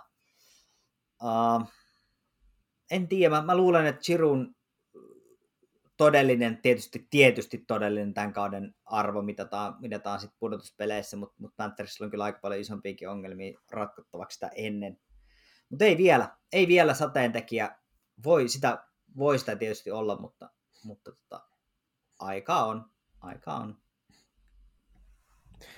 Kyllä, se on just näin, eikä mä en tiedä, onko Chirustakaan sen kummempaa mitään. Niin, ei, vähän, vähän, tietää, että vähän kuinka... näkymätön se on vielä ollut. Siis tavallaan tarkoitan niin tasakentällisin, niin, niin kuitenkin aika, aika näkymätön. mutta se voi johtua Kyllä. myös siitä, että, että Floridan, Floridalla on muuten, se on niin leveä se hyökkäys nykyään, tätä nykyään. Sieltä tulee niin kuin joka ketjulta onnistumisia, joka kaistalta, niin, niin siellä on myös vaikeampi olla tavallaan. Että jos, jos sun joukkueen tavallaan suurimmat tähdet, Barkov, Huberdo, ei nekään ole näitä, me puhuttiin äsken tästä flamboyant pelaamisesta, niin, niin Floridasta puut, siellä, siellä ei tavallaan ole kukaan sellainen niin kuin tosi räiskyvä pelaaja, niin sieltä, sieltä on Mm. varmaan myös vaikea tavallaan erottua sellaisena ja, ja nousta semmoisena niin yhtenä yksittäisenä niin huippupelaajana esiin.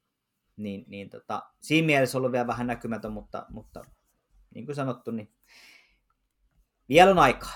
Vielä on aikaa. Ja, ja siis mä toivon, että, että jää Floridaan. Kävi tästä tällä kaudella, miten kävi, niin, niin tavallaan se ensi kausi voi olla taas ihan erilainen, kun sä saat siihen sen kesän ja, ja training campit ja, ja kaikki muut alle, niin, niin sit voi olla taas ihan eri, eri tarina. Joo, tuo on kyllä hyvä pointti kanssa, että Chiruhan on sopimukseton pelaaja ensi kaudeksi sitten, niin paljon on puhuttu, no oikeastaan ne kolme, kolme suurinta tai todennäköisimpänä pidettyä skenaariota on ollut ne, että Chiru joko lähtisi Ottavaan, missä oliko niin, että hän sekä hänen vaimonsa on syntynyt vai että hänen vaimonsa on kotoisin sieltä. Jotenkin joku, joku tämmöinen perhe, perheyhteys kuitenkin. Sitten pidettiin myös mahdollisena, että menisi takaisin Philadelphiaan, pelasi siellä tuhat peliä ennen kuin siirtyi nyt Floridaan. Seuran legenda ja nousee siellä paita kattoon ihan sama, vaikka ei enää sinne siirtyiskään. Ja sitten on myös, totta kai no, luonnollisesti sitten ajateltu, että voisi jäädä myös Panthersiin, jos nyt ei tule kannua tai vaikka tuleekin, niin siinä on ikkuna kuitenkin vielä auki. Niin, tämmöistä, mutta sen, sen aika näyttää ja aika näyttää nähtäväksi jäänyt, jos sä tykkäät sanoa. Mä, mä, koitan, mä koitan välttää se. Uh, nostetaan pitkästä aikaa lähetykseen Tortimäen tietotoimisto, ja hän sanoi, että pitää ruveta käyttämään niin semmoista sanontaa kuin, että antaa pelaajan itsensä näyttää. Ai että, tää on oikein klassikko. Tykkään. kyllä. Siit, siitä, siitä uusi, uusi tota niin, patentti. Joo, nimenomaan. Kyllä, seuraava pelaaja, minkä meikäläinen on nostanut, niin Brandon Hagel.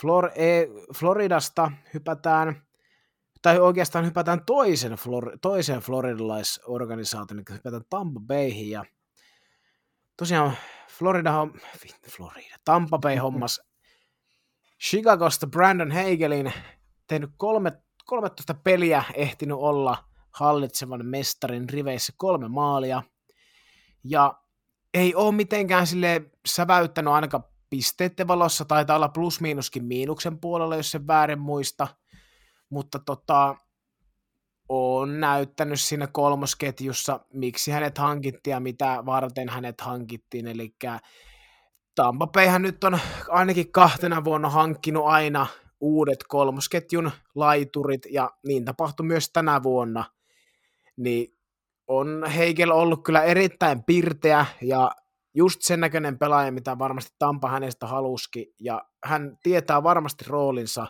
niin vaikka ei nyt ole mitään tota, niin, tehopisteiden ilotulitusta ollut, niin jotenkin uskon, että häneltä nähdään sitten playoffeissa vasta, vasta tota, niin, niin, sitä todellista arvoa.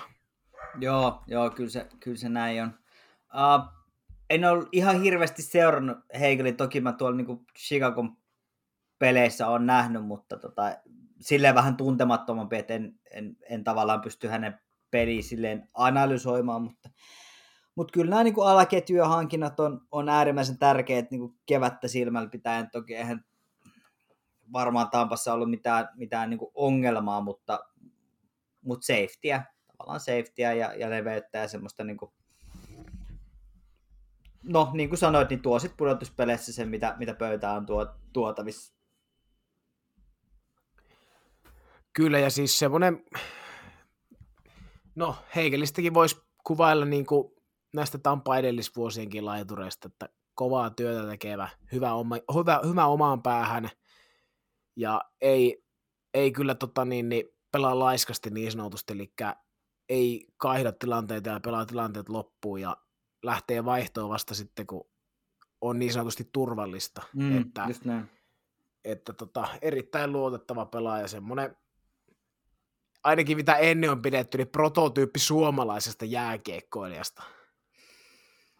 Aa, ennen on ajateltu niin, että suomalainen jääkiekkoilija on kaikista luotettavin ja semmoinen, minkä, minkä pystyy heittämään kentälle missä tilanteessa tahansa, niin Heikki on vähän semmoinen yleispelaaja hyvä. joo, kyllä se on arvos, arvos arvaamattomassa, se on kyllä ihan, ihan totta. Uh, mulla oli tässä välissä tämmönen, tota, mulla ei ollut niinku yksittäisiä pelaajia, pelaajia mutta tota, mä nostan, nostan um, kokonaisen organisaation. Ja tämä organisaatio on, on tuolla Denverissä majaileva Colorado Avalanche. Ja, ja tota, heidän hankinnat tässä niin trade deadlineilla ja, ja, ja, sen ympärillä, eli, eli Arturi Lehkonen, Josh Manson, Nikos Turmi ja Andrew Cogliano, niin, niin tuota, erinomaisia. Kaikki on pelannut mun mielestä tosi hyvin. Uh, kaikki on erittäin arvokkaita ja tärkeitä, mitä tulee niin pudotuspeleihin. Uh, mun mielestä niin jos, ja, ja tämä ei nyt liity mitenkään siihen, että Ika oli meillä tässä vieraana hetki sitten, mutta siis Arsi Lehkonen on yksi, yksi NHL niin kuin mun mielestä aliarvosta. Siis hän, hän ei saa sitä niin kuin arvostusta, mitä, mitä mun mielestä ansaitsisi.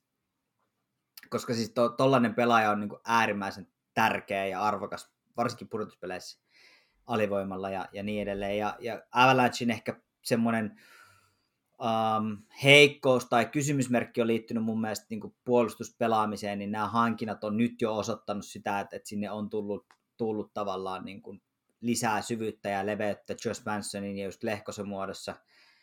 Uh, Cogliano on varma, ja, ja Sturm sitten tavallaan tuomaan leveyttä niin kuin hyökkäyksen, joka niin ikään on mun mielestä Fsillä ollut vähän, että onko siellä alaketjus tarpeeksi. tarpeeksi. Nyt alkaa näyttää, että on. Mutta edelleen en osta Avalanche mestaruushaavetta vielä tänä kevään, keväänä. Ja tämä johtuu sitten, että heiltä puuttuu maalivat. Mutta tota... Aa, että nyt... Niin. Niin, jatka vai. Niin, ei ihan vaan, että tavallaan mä, tässä on niin periaatteessa neljä pelaajaa yhdessä paketissa, mutta koska ne on samassa organisaatiossa, niin, niin nostin Fsin, Fsin ja, ja tavallaan nämä uudet hankinnat, jotka on niin kuin tämän pienen otannan perusteella ollut mun mielestä erin, erinomaisia.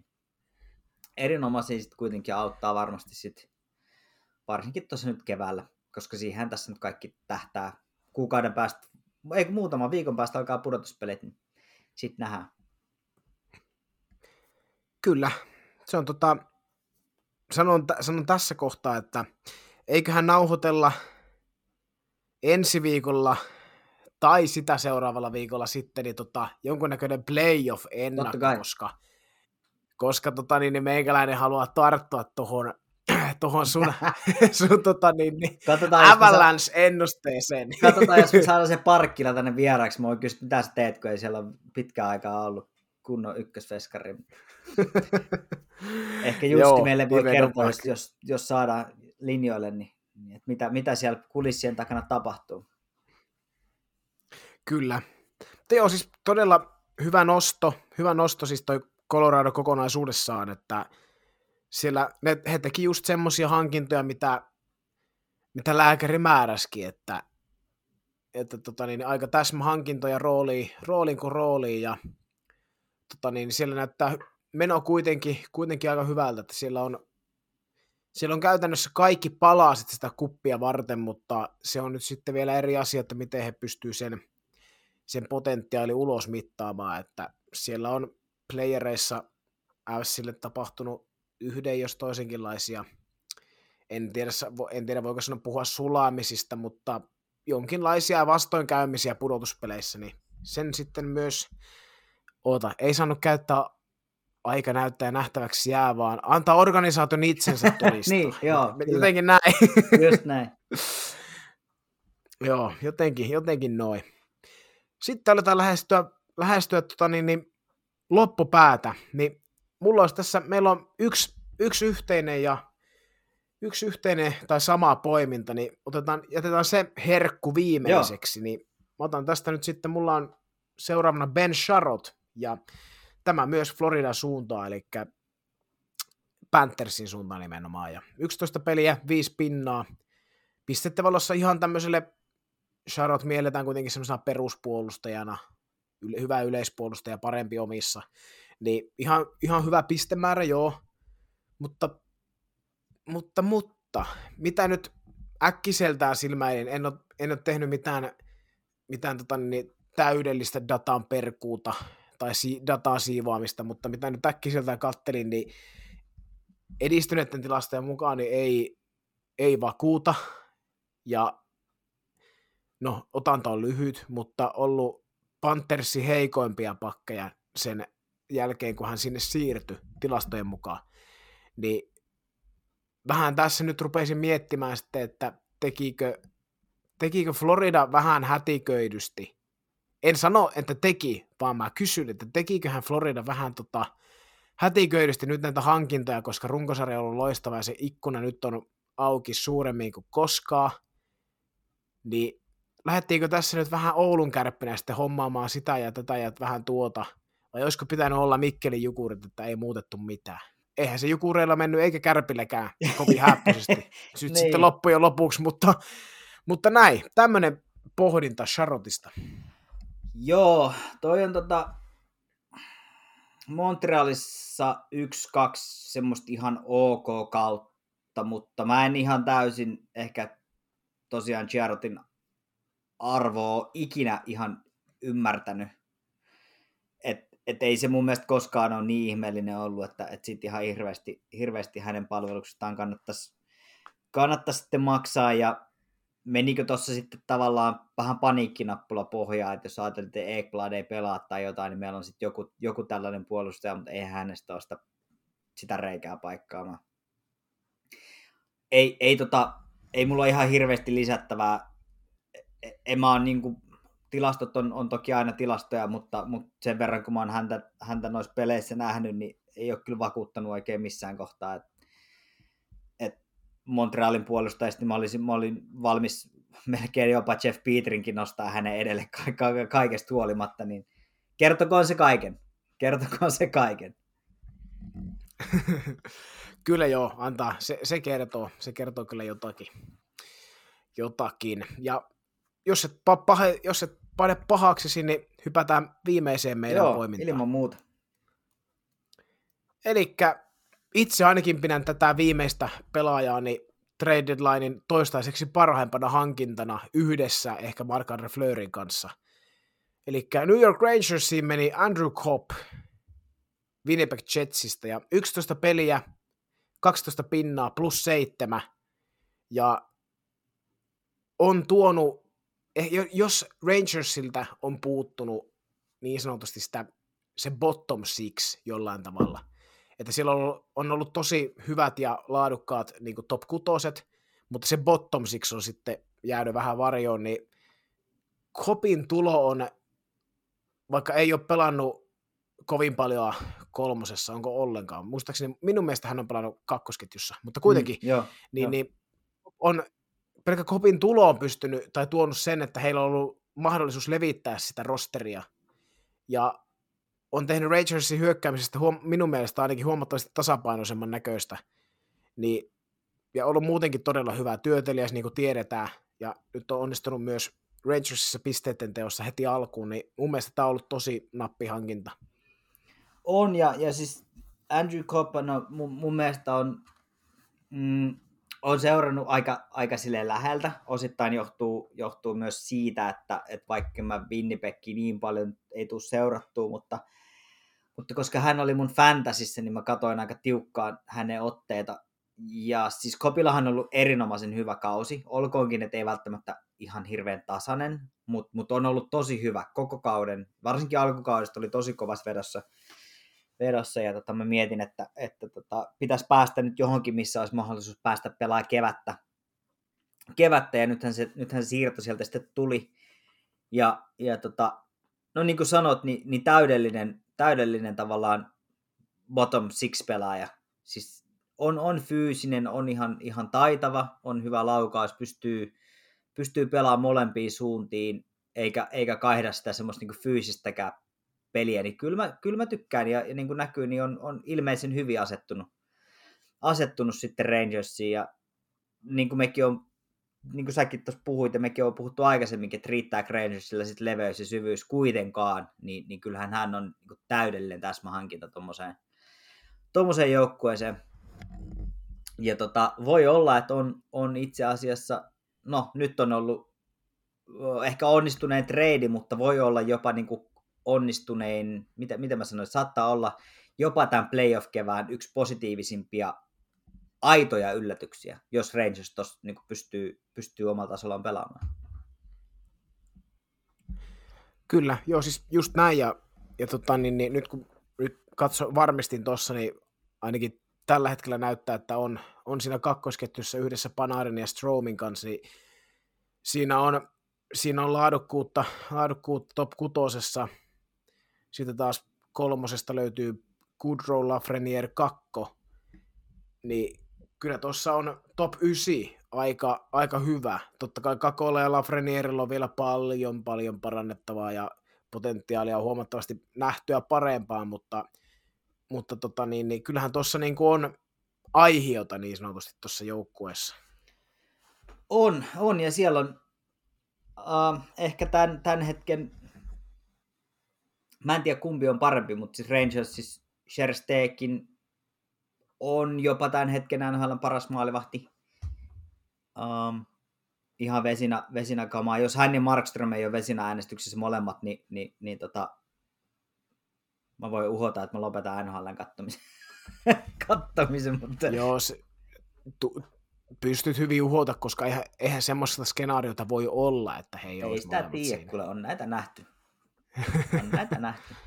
Mutta joo, joo, kyllä mun mielestä Rangers on, on, on hyvä, no, se kuuluisa aihio, ja, ja nyt kun tuossa tuntuu, että kaikki menee niin kuin putkeen ja hyvin, niin ajattele, kun tuosta vielä, vielä otetaan semmoiset pelaajat, kun, kun esimerkiksi Panarin pelaa niin kuin, tavallaan pelaisi huippu, pystyisi löytämään sen huippuvireen, samoin kuin Zibanejad, uh, no Fox nyt on, on, on aina Fox ja, ja niin edelleen, niin kyllä tuossa on, kyllä, kyllä mä oon niin kuin valmis kirjoittaa Rangersin niin kuin jopa yllättävän pitkälle.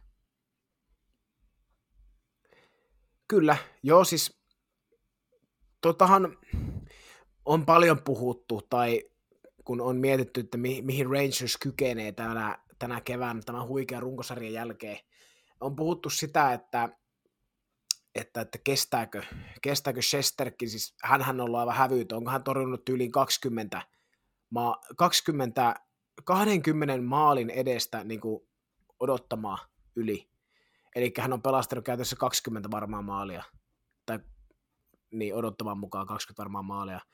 Niin, että pystyykö hän, hän tota niin, niin, jatkamaan tällä, tällä tota niin, niin, tasolla sitten playereissa, kun mennään ottelusarjoihin ja käytännössä yksittäisiin otteluihin, niin ja periaatteessa siellähän nämä tilastot lähtee sinne mielessä nollasta, että sun pitäisi pystyä siellä taas pysäyttämään lisää niitä sitten tuohon tahtiin. Kyllä ja kun, ja kun tuntuu, että playereissa kuitenkin, niin siellä aina se viimeistely on jollain tavalla terävempää, että hetki, hetkinen, se oli viikonloppuna, olisiko ollut Washington, Washington Pittsburgh taisi olla ottelu, niin Pittsburghin nelosketjusta Brian Boyle nousi sieltä tyyliin maalin takaa ja laittoi aivan minimaalisesta kulumasta ö, Ilja Samsonovin ohi siitä semmoista melkein nollakulmasta, miinuskulmasta ja tota, tosi pieni reikä ja laittoi siitä kypärän vierestä kiekko häkkiin, niin tuntuu, että tämmöisiä tulee sitten playoffeissa niin kuin joka pelissä.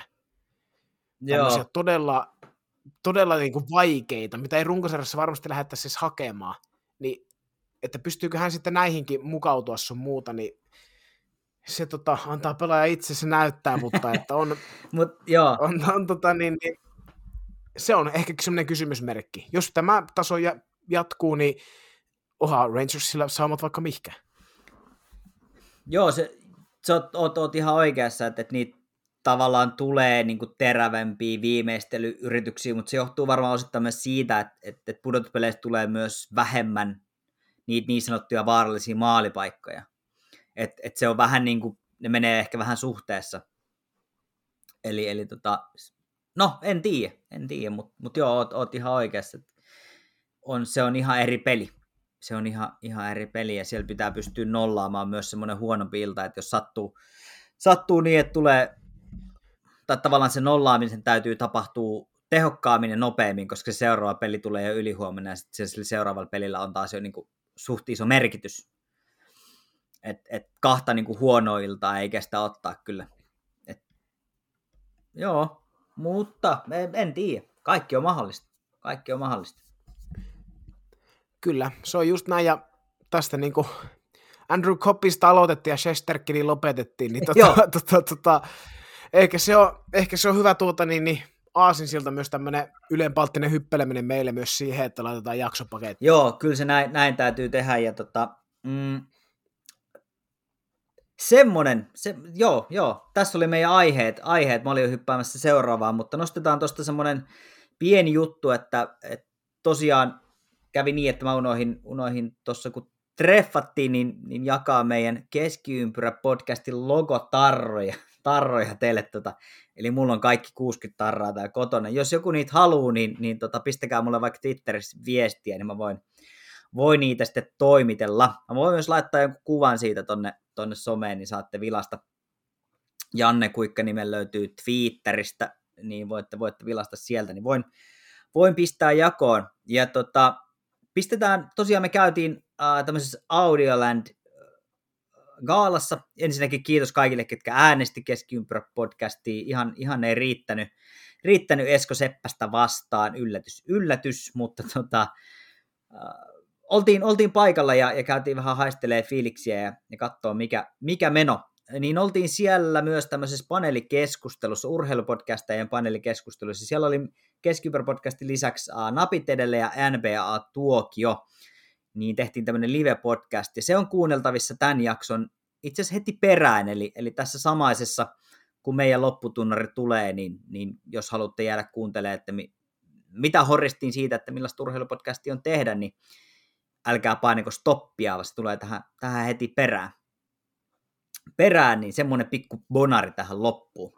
Mutta hei, iso kiitos AP, ja, ja tota, pistäkää palautetta äänestä, jos, jos on jotain. Me on, on, on ilmeisesti tilanne sen kaltainen, että tässä on nyt sekä, sekä Pulkkinen ja, ja, ja Kuikka muut, molemmat muuttaneet välissä, eli studio-olosuhteet on muuttuneet, niin, niin toivottavasti ääni ei ole hirveästi kärsinyt. Ja jos on, niin laittakaa viestiin, niin, niin tiedetään parantaa seuraavalle, seuraavalle viikolle. Uh, mä lupaan, että ensi viikolla tullaan takas. Uh, en tiedä lupaako AP, mutta, mutta jollain konklaavilla, jollain konklaavilla tullaan, ei oteta tähän enää väliviikkoja nyt, kun alkaa niin sanotut kiimaviikot, eli, eli tota, pudotuspelit lähenee ja, ja kohta on pudotuspelit päällä, niin, niin mennään päätyy asti. Ja, ja tota, näillä puheen, hei AP, iso kiitos.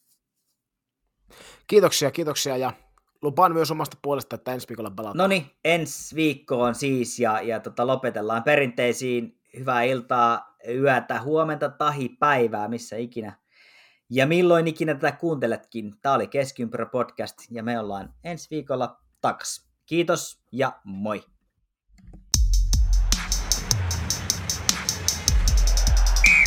Keskiympyrä. Audiolandin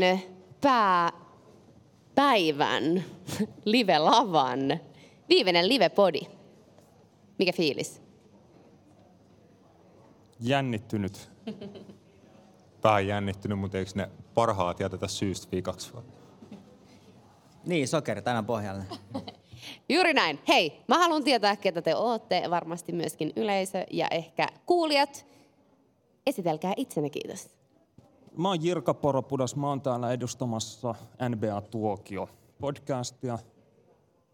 NBA Tuokio on suomenkielinen epäkaupallinen podcast NBA-koripallosta. Ja tota, mä itse oon urheiluanalytiikan johtajana tämmöisessä analytiikkafirmassa kuin Sport IQ. Tehdään tota podcastia yhdessä Olli Segersvärdin kanssa. Hän on rahoitusalalla lakimies ja tämä on meille niin kuin harrastus. NBA Tuokio on korostetun suomenkielinen ja epäkaupallinen. Me tehdään sitä ihan vaan omaksi huviksemme ja sitten jos joku kuuntelee, niin se on niiden oma moka. Eli me ei hirveästi olla panostettu siihen, että kosiskeltaisiin yleisöjä tai, tai tehtäisiin niinku semmoisia jaksoja, kun kuulijat toivovat. Mua, mun sydän aina vähän särkyy, kun on ammattilaistapahtuma kyseessä. Ja sitten mä huomaan, että tämän päivän, päivän aikana kauhean moni on sanonut sitä, että tehdään podcastia vain harrastuksena, koska se voi myös olla ammatti. Onko tämä teidän muille ammatti? Ää, ei ole ammatti ainakaan toistaiseksi, että harrastuspohjalta ja niin kuin intohimona. Että tosiaan meikäläinen Junila Rasmus Napit edellä podcastista tuolla mun äijät, tuottaja Roope ja mun co-host Matias ollaan täällä kolmikolla tänään. Meillä alkoi podcasti 2019, kun oltiin Laajasalo-opisto urheilutoimittajalinjalla, että sieltä lähti koulun kautta, että päästiin hyvissä puitteissa reenaan podcastin tekemistä ja muutenkin toimittajan työtä siinä käytännön kautta harjoittelee. Nyt aika lailla sanoisin, että kolme vuotta tulee siitä, kun on ensimmäinen podcast-jakso te- tehty.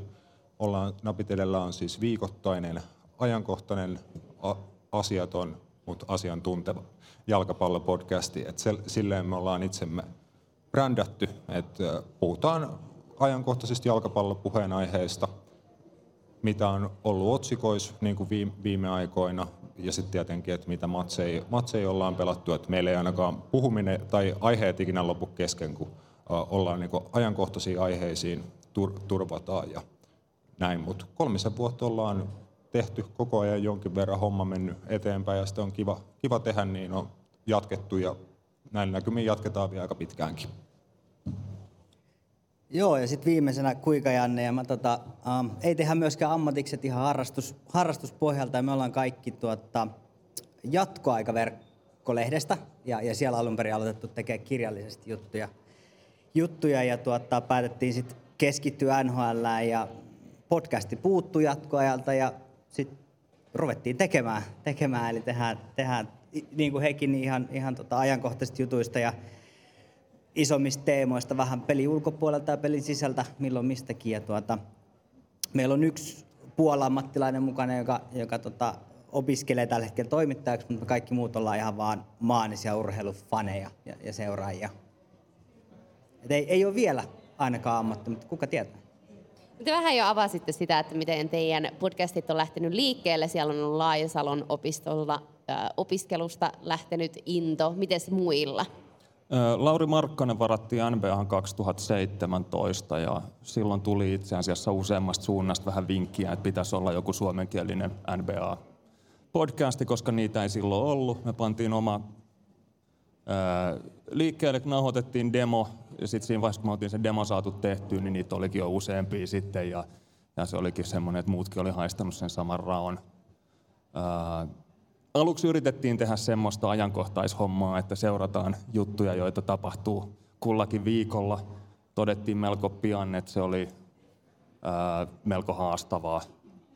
Muun muassa ihan tämmöinen, että jos jotain siirtoikkunan sulkeutumista tai pudotuspelien alkua piti ennakoida – ja sitten kun ne oli kuitenkin leikkauspöydällä vähän pidempään ne jaksot, niin kaikki mitä oli puhuttu oli vanhentunutta ja hapantunut pilalle siinä vaiheessa, kun se jakso julkaistiin.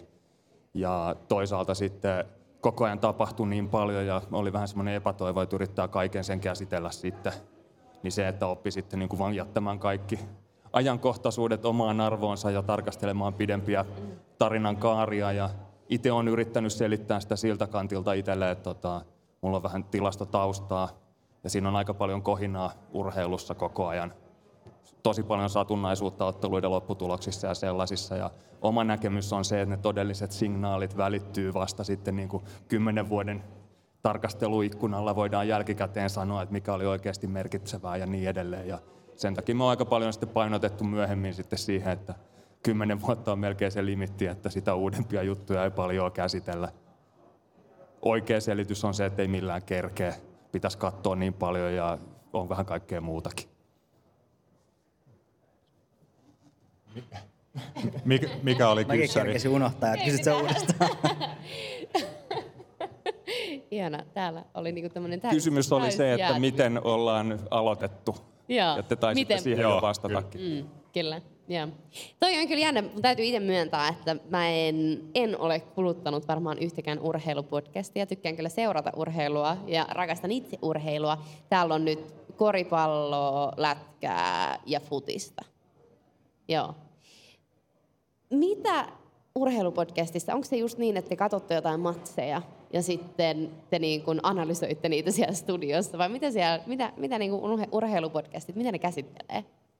No niin kuin tuossa ruokapodcastit jo kertoi, niin niitä lähestymistapoja voi olla todella, todella monenlaisia. Et se on ihan vaan, että valitsee sen oman lähestymistavan, että just mitä Jirka äsken kertoi, että he käsittelee niin kuin vanhoja juttuja, menee his, historian kautta, että on se oma, oma tapa, ja teillä on aika poikkeuksellinen, että monen tunnin jakso, jakso että useamman tunnin jakso ei käytännössä aina, että se on heidän, heidän tapa tehdä sitä. Meillä sitten tosiaan niin käsitellään niitä ajankohtaisia aiheita, jos on uutisia tai tär- tärkeitä niin kuin yhteiskunnallisiakin aiheita jalkapallon viitekehyksessä, niin pyritään käsittelemään semmoisia ja sitten tietenkin otteluita, niin analysoidaan, mitä on tapahtunut, minkälaisia otsikoita, puheenaiheet, niitä on, niistä on noussut. Joskus nostetaan niitä itsekin, että niitä on todella, todella moni lähestymistapoja. Että sit on var, varmasti semmoisia, missä tehdään enemmän analytiikkaa, että on jalkapallovalmentajia tai muiden lajien valmentajia, se keskittyy enemmän niin kuin siihen pelin tekniseen puoleen ja pelilliseen puoleen. Että niitä on, mun mielestä voi olla ihan yhtä monta erilaista urheilupodcastia kuin on te- tekijöitäkin. Et se oli itselle iso juttu, että olin erilaisia jalkapallopodcasteja ja urheilupodcasteja kuunnellut jo varmaan useamman vuoden ennen kuin tuon urheilutoimittajakoulun aloitin, niin se oli itselle hyvin selkeänä, että heti kun sinne pääsee, niin omaa podcastia pitää alkaa tekemään. Ja sitten kun alkoi tekemään, niin se on siinä muodostunut vähän, että minkälainen se on. Ja totta kai se myös jatkuvasti kehittyy, että minkälaista sisältöä haluaa tehdä.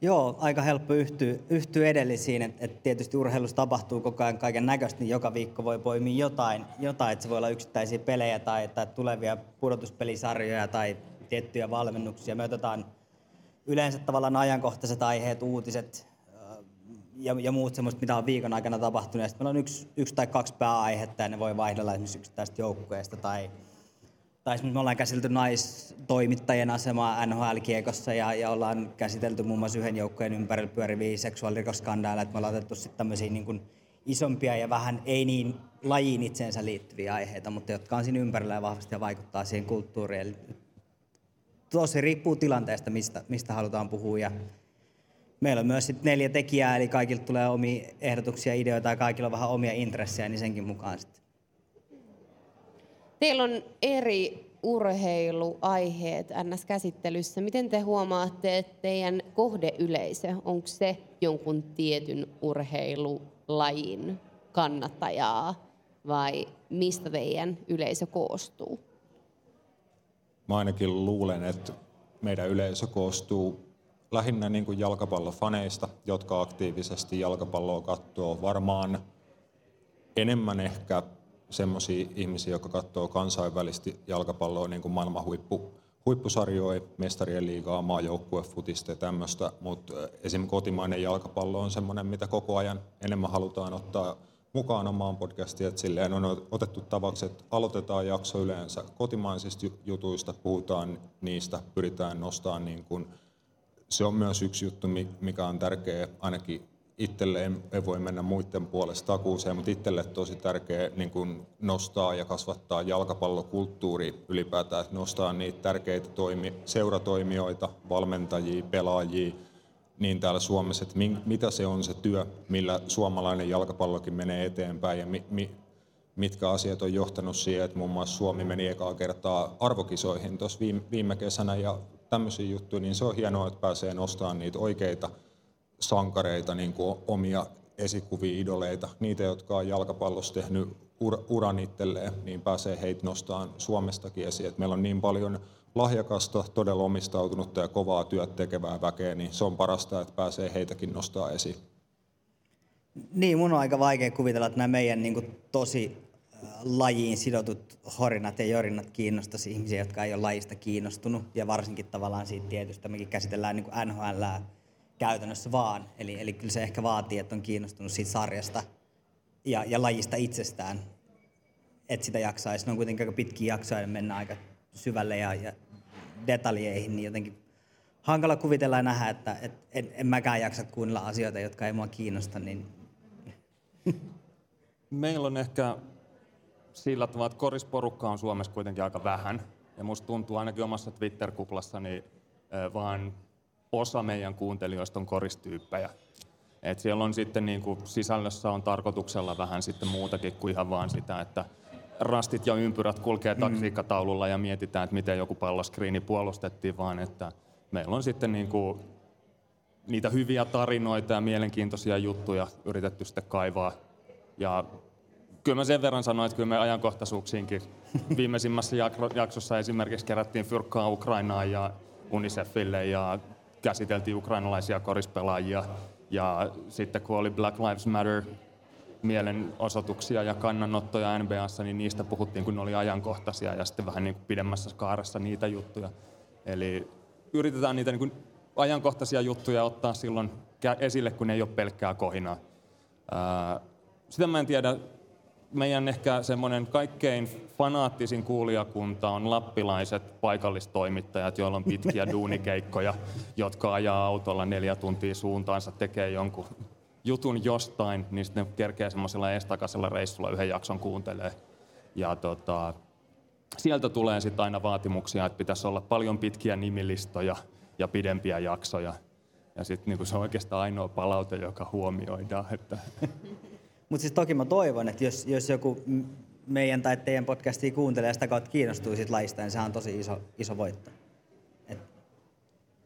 Joo, varmasti niin kuin meilläkin voi olla kuuntelijoita, jotka katsoo paljon jalkapalloa, mutta sen lisäksi he katsoo vaikka myös jääkiekkoa ja koripalloa. Että on, itse en ole esimerkiksi semmoinen, että mä, mulla ei niin kuin riitä keskittyminen tai omistautuminen kauheasti useampaan lajiin. Toki niin kuin viihdyn esimerkiksi jääkiekkopeleissä paikan päällä, varsinkin samoin koripallomatseissa ja näin, mutta en väitä tietäväni oikeastaan mitään niistä lajeista, varsinkaan näihin herroihin verrattuna ja näin, mutta voi olla, että se on tietty kiva, jos jokut löytää useammastakin useammankin lajin niin podcasteja ja tykkää, tykkää useammasta. Et itselläkin on kyllä ystäviä, jotka seuraa paljon monia lajeja ja kuuntelee sit monia eri podcasteja niistä.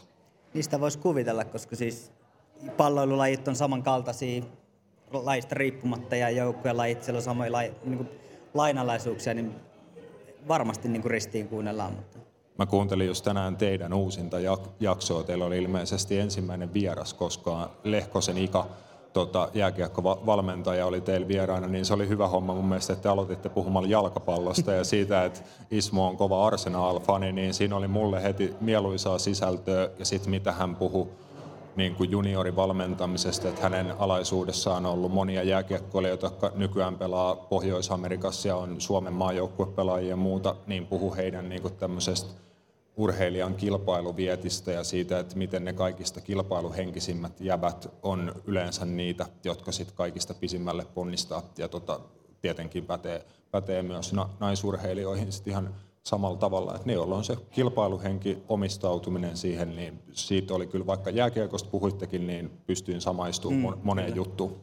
Ja varmaan sama pätee näihin podcasteihin, että jos on niin kunnianhimoa ja, ja haluaa tehdä, niin varmasti on mahdollisuudet mihin vaan. Ehdottomasti. Suomi on kyllä tunnetusti sille penkkiurheilukansaa ja urheilu kiinnostaa suomalaisia. Ja me huomattiin ainakin tätä Audioländiä rakentaessa se, että urheilu genrenä on silleen podcast-alalla räjähdysmaisesti kasvanut. Miten te itse olette miettinyt sen, että mikä, mikä tekee just teidän podcastista uniikin?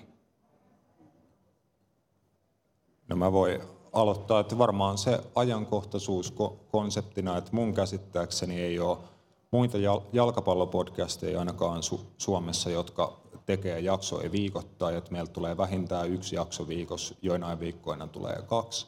Ja tosiaan niin tämmöinen suht toistuva, toistuva konsepti, ja se on niin kuin helppo seurata, että tietää, että se tulee viikoittain ja siinä on tietyt aiheet aina niin kuin mukana, että su, suurin piirtein tietää, että aina on ne samat tietyt osuudet, mutta sitten puheenaiheet tietenkin vaihtelee viikon, viikon mukaan ja joskus sit joku aihe voi karata ihan täysin toiseen suuntaan, mistä oltiin puhumassa ja tulla sitten ihan niin, kuin niin sanottu off-topic ja siitä puhutaan puoli tuntia, että ei meillä ole missään nimessä mitenkään tota, orjallisesti seurata mitään käsikirjoituksia tai muuta, että on tietty agenda, mikä käydään aina joka jaksossa läpi se on suht samanlainen jaksosta jaksoa, mutta sitten siellä voi tapahtua vaikka mitä, mitä sit siinä välissä. Et mun mielestä hyvä yhdistelmä sit, sitä, että tietty tämmöinen helposti seurattavuus, tunnistettavuus, mutta sitten on myös sitä vaihtelua ja muuta, niin en ole ihan samanlaista kyllä mitään muut futispodcastia esim. Suomessa kuullut. Joo, mitä, mitä NHL tulee, niin tällaisia niin kuin amatööripodcasteja ei varmaan hirveästi ole, eli se meistä, meitä ehkä erottaa jonkun verran se, että onko se mitenkään varsinaisesti uniikki, ei ehkä, muuten kuin ehkä tekijöiden osalta. Ja me kilpaillaan ehkä aika vahvasti ammattilaistoimittajien tai esimerkiksi Antti Mäkisen ja, ja Esko Seppäsen kanssa. Eli, eli tavallaan sitten nämä henkilöt on jo valmiiksi jostain tunnettuja. Ja, ja he, he tavallaan saa ne kuulijat vähän vähemmällä asialla, ihan vaan persoonalla, niin, niin me ollaan ehkä keskitytty enemmän sit siihen asiapuoleen. Kenties, en tiedä, kuulijat varmaan kertoo Va- paremmin. Mutta... Ihan, ihan sama homma kanssa, että, toi, että on, tiedän, että on paljon podcasteja, joissa se juontajat on tunnettuja niin kuin entuudestaan ja pystyy käyttämään omaa persoonaa, omaa näkyvyyttään sit sen podcastin launchaamisessa ja kehittämisessä hyväkseen, niin se, se kanssa, että on menty sisältö edellä ja se on kiva huomata, että silti on niin kuin jatkuvasti kuulijamäärät kasvanut ja kaikista hienointa, että ne on pystytty pitämään aika iso määrä kuulijoita ihan sieltä alusta asti ja tähän, tähän päivään asti, niin se on, se on siistiä, että vaikka me ei ollakaan ns. Ketä, ketään, niin silti ollaan tota, tietty niin kuin kuulijamäärä saavutettu, niin toi on siisti juttu kyllä. Joo, meillä huolellinen taustatus on se lähtökohta. Mikään ei ärsytä niin paljon kuin semmoinen podcast, jos kaksi tyyppiä puhuu leffoista.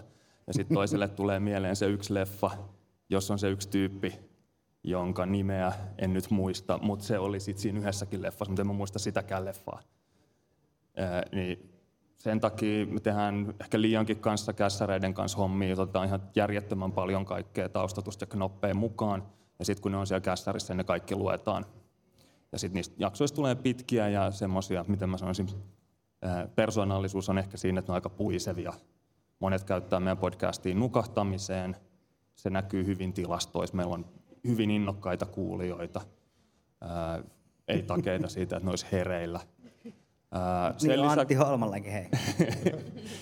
sen lisäksi sitten tota, me on tehty tämmöisiä ihan tarkoituksella vähän kokeilevampia jaksoja. Me on otettu korisvalmentajia, luettu niiden kanssa lukupiirihenkisesti joku kirja ja sitten puhuttu jostain kirjasta. Tai meillä oli Jou Tuokio Raps-jakso, jossa kuunneltiin erilaisten NBA-pelaajien rap-tuotantoja ja sitten meillä oli siinä Särre ja ää, musatuottaja ja sitten Olli oli raatina antamassa arvosanoja niille. Ja, tota, ja se oli mielenkiintoinen jakso ei siellä Koriksen kanssa ollut mitään tekemistä. Tai no, porukka yritti nämä, jotka ei niin Koriksen kanssa ollut niin paljon tekemistä, vähän arvailla, että millaisia nämä tyypit olisi niiden biisien perusteella, ja ne meni ihan mönkään. Suunnitelmissa olisi semmoinen jakso jossain vaiheessa, jos katsotaan niin kuin NBA-pelaajia tanssii tähtien kanssa Skabassa ja hei me lennetään leffassa ja niin edelleen ja sitten näistä klipeistä keskustellaan kaikkea semmoista, mikä sillä hetkellä sattuu itseä kiinnostamaan, niin tehdään. Mielestäni vastasi tosi hyvin tuohon aikaisempaan kysymykseen, että mistä, ka- mistä kaikesta urheilupodcastia voi tehdä, niin tuossa on tullut ihan hyvin esiin, että sitäkin voi tehdä todella, todella monella tavalla. Että toi mulle niin kuin, omaan kor- korvaan osuu, että teillä on tosi paljon taustatietoa ja sua ärsyttää, jos keskustelu niin kuin rönsyilee ja tai... Rönsyily ei haittaa, mutta se, että jos ei. faktat on hakusessa, niin sit mä flippaan. Joo, äh, meillä on, sit sä pystyisi kuuntelemaan meidän podcastia, että meillä on hyvin vaihtelevasti niin kuin, hyvää faktaa, tilastoja, taustatyötä, mutta sitten mä oon ainakin semmoinen luonne, että vaikka mä jotain olisin niin kuin ylöskirjoittanut, niin mä saatan kesken lauseen niin kuin napata uuden idean ja alkaa puhua siitä. Sitten mä, niin kuin, mulla tulee mieleen, että aa, mä kuulin jossain podcastista tai jossain jonkun faktan, sitten mä yritän muistista sitä kaivaa ja se on ihan kau- kauheata tota, räpeltämistä siinä vaiheessa, mutta siihen on ehkä myös kuulijat tottunut ja me sanotaan kyllä se niin kuin ääneen, että jos, ei, jos me ei jostain olla ihan sata varmoja, niin sanotaan se myös siinä samalla, sitten joskus korjataan niitä omia virheitä ja näin, mutta ei tehdä niin kuin fakta-checkausta hirveästi ja joskus varmasti faktatkin on vähän pielessä, mutta se ehkä taas kuuluu niin kuin siihen omaan tyyliin. Minkälaisia tavoitteita teillä oli siinä vaiheessa, kun te aloititte teidän podcastit? Tavoitteita siis podcastin suhteen. Tämä ei ole niin laaja kysymys kuin että tavoitteita koko elämän suhteen, vaan nyt Et saadaan nimilehteen ja pääsee päteen. No Okei. täällähän sä oot. ei. Eh, Silloin ei ollut suomenkielisiä koristuotantoja oikeastaan ollenkaan ja se oli ihan täys tyhjiä. Mutta sitten siihen niin saman tien tuli sitten Supla ja eri betsifirmoille omat tuotantonsa samaan aikaan meidän kanssa rinnakkain ja sitten huomattiin, että he tekevät jotain, niin me ruvettiin tekemään vähän muuta. varmaan aika paljon samaa, että halusi tehdä jalkapallopodcastia suomeksi, kun niitä ei paljon ollut. Itse kuunteli ja kuuntelee edelleen aika paljon englanninkielisiä podcasteja jalkapallosta, niin halusi tehdä suomenkielistä. Et niitä ei kyllä silloin 2019 juuri, juurikaan ollut. Et varmaan eniten kotimaisissa podcasteissa, mitä siinä vaiheessa olin kuunnellut, oli tuo Urheilukäst Esko Seppäsen podcast, joka tuolla Gaalassakin ill- illalla on sitten ehdolla vuoden urheilupodcastiksi, niin sitä, sitä kuuntelin kyllä paljon siinä ennen ja oman podcastin alkuvaiheessa ikään kuin, niin kuin sitä konseptia. Konseptia hain, että sisältö ei ole ehkä niin kuin ainakaan ihan sataprosessisesti mua varten, mutta se tapa, millä hän sitä teki, niin siitä ainakin opin, opin niin kuin paljon. Mutta tavoitteet sitten muuten, kun aloitettiin, niin ei varmaan ollut muuta kuin, että yritetään tehdä, yritetään kehittyä. Tietenkin sitten tässä on, kun on pitkään tehnyt, niin alkaa tietenkin tietyllä tavalla haaveilee, että sitä pystyisi tekemään ammatiksi työksi ja nimenomaan sitä kautta sitten vie, viemään sitä laatua ja sisältöäkin eteenpäin.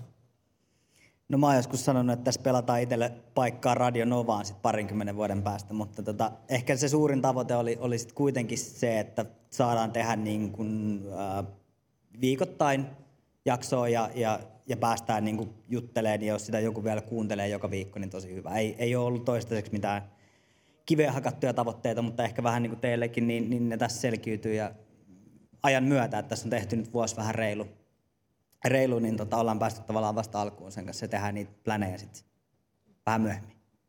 Teettekö te podcasteilla rahaa? Ei.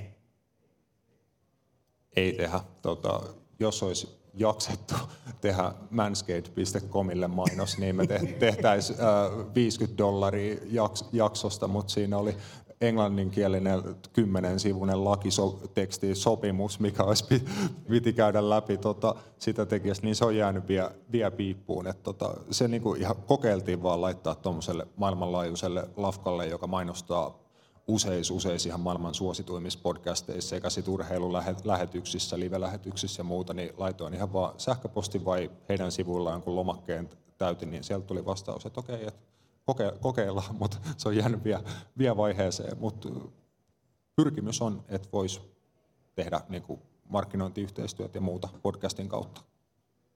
Ää, Viimeisimpään jaksoon myytiin mainosaikaa, mutta ei haluttu rahaa, vaan tositteita lahjoituksista Unicefille Ukrainaan. Se oli yllättävän toimiva ratkaisu.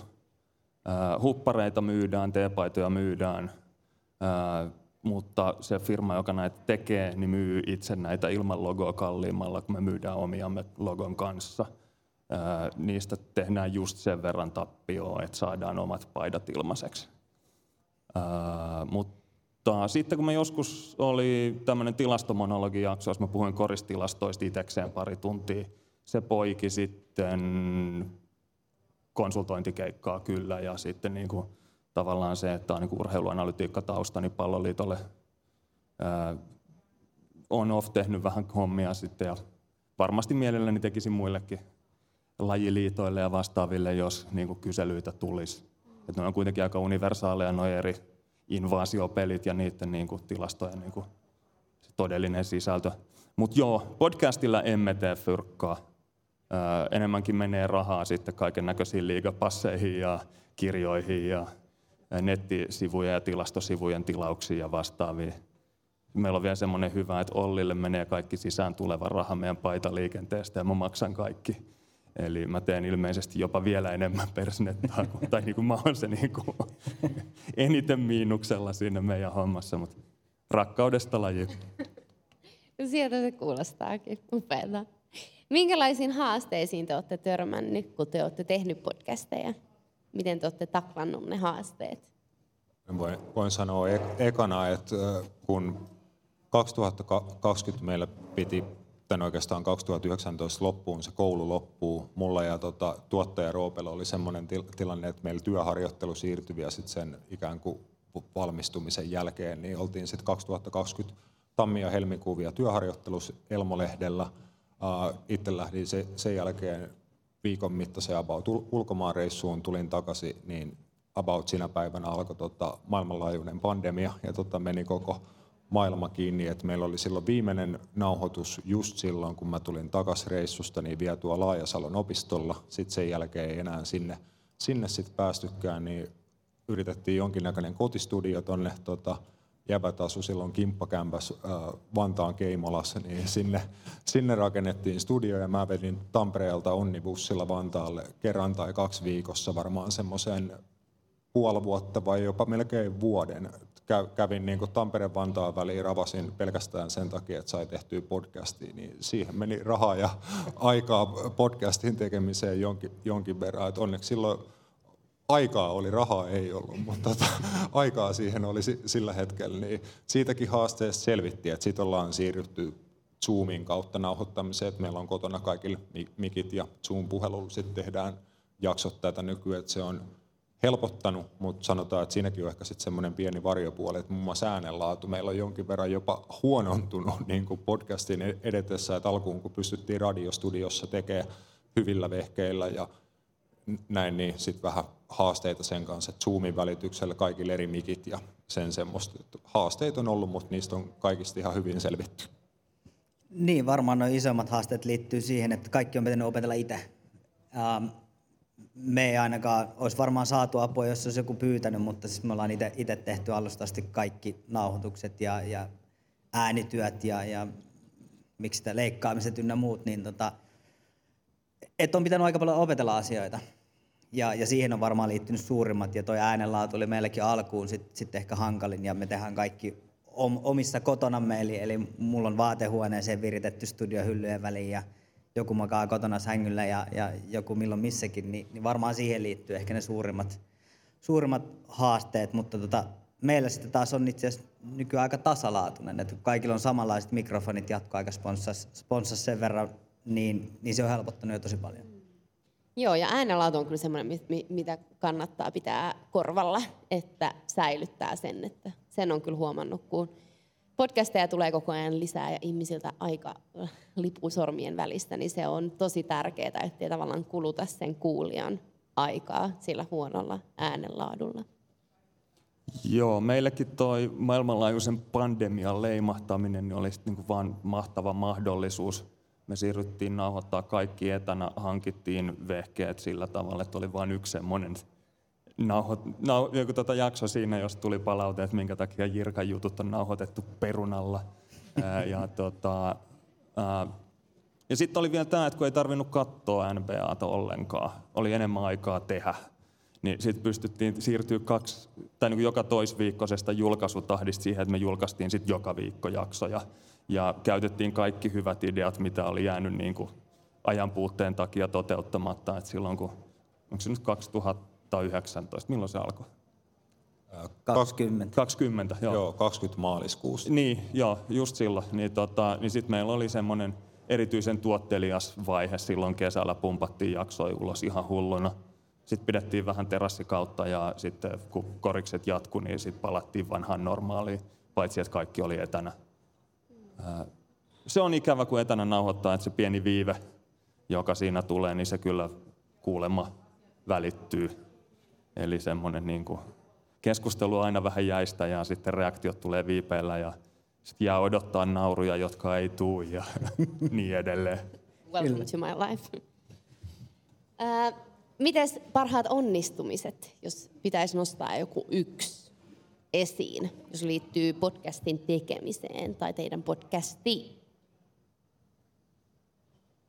Meillä on pari ihan onnistunutta jaksoa, joissa on ollut siis hyviä vieraita.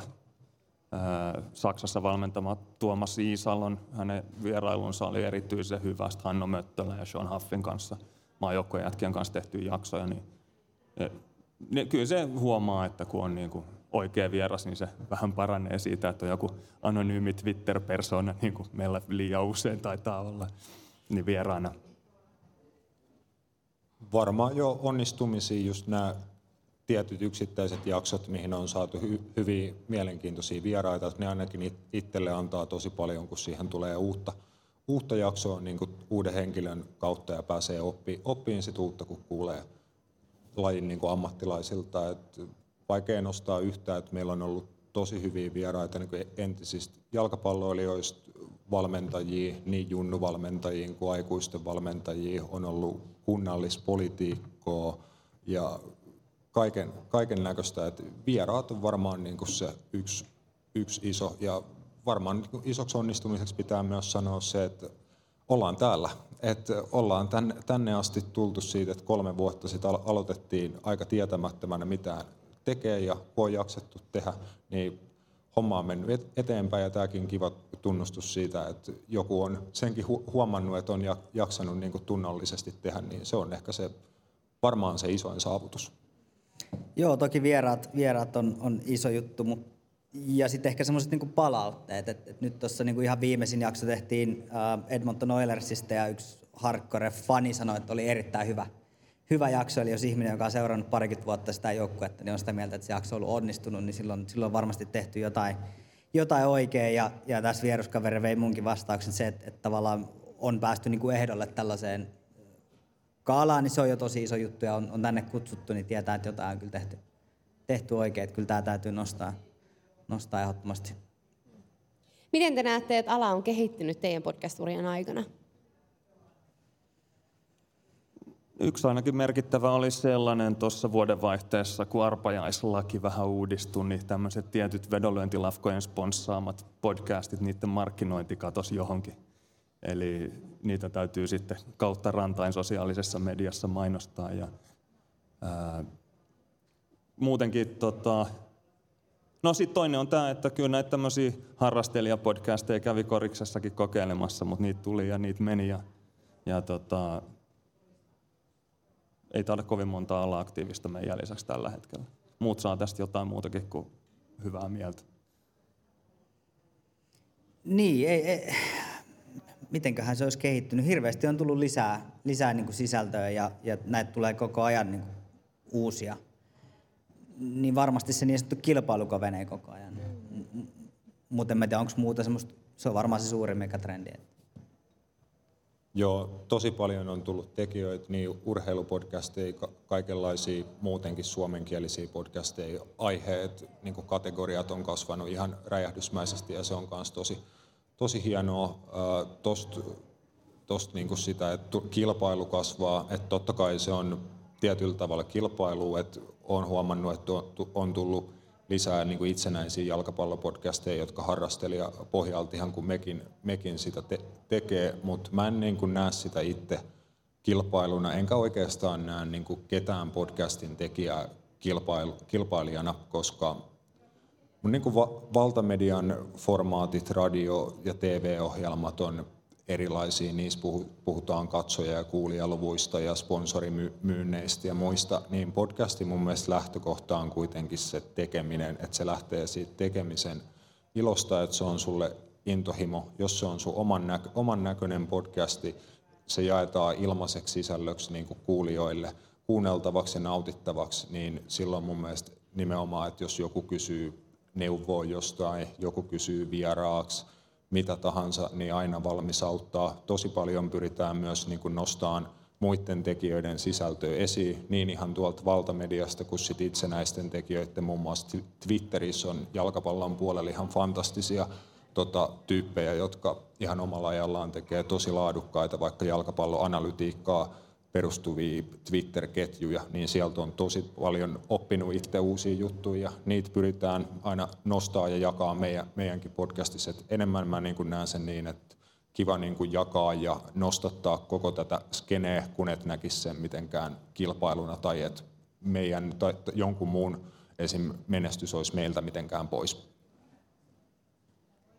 Mun piti sanoa tuohon jotain, jotain liittyen et, et ei välttämättä ajatella niin kilpailuna osittain senkin takia, että et mä en esimerkiksi ihan hirveän aktiivisesti seuraa meidän kuulijalukuja, koska, koska ei, ei mun niin kuin silleen tarvii, koska mun, mun, mä en ole velvollinen millekään niin mainostajalle siitä, että nyt, nyt me saadaan näin ja näin paljon kuulijoita ja näin, näin moni kuuntelee ja kuulee meidän mainoksia, että se varmaan on vähän eri peli sitten tossa, siinä skenessä, jossa, jossa nämä tekijät saa niistä sit fyrkkaa tai jotain muuta, mutta, mutta hyvä pointti kyllä. No jos tätä nyt kuuntelee joku, joka haaveilee oman podcastin aloittamisesta ja vielä urheilupodcastin, niin minkälaisia vinkkejä te antaisitte tällaiselle aloittelevalle podcastajalle? No ensimmäinen on varmaankin se, että englanninkielistä sisältöä on tosi paljon. Ja tämmöisiä niin puhuvia päitä, jotka käsittelee viime yön ottelutuloksia, niin on ihan niin kuin riesaksi asti. Että kannattaa miettiä, että haluaako semmoista sisältöä alkaa itse tuottamaan, vaikka kieltä käyttäisikin niin kuin eri kieltä. Ehkä kannattaisi niin kuin se oma juttunsa hakea, sen ei tarvi olla mikään maailman syleilevä, syleilevä homma, vaan se voi olla joku pienempikin lokeronsa. Ja sitten kun alkaa tekemään, niin ei tarvitse tehdä hampaa tirvessä, mutta mä suosittelen, että tekee kuitenkin tosissaan. Et sillä tavalla, että ei lyö ihan läskiksi niin kuin ihan perusjuttuja, mutta toisaalta sitten sen ei tarvi olla ihan sata vakavaa kuitenkaan.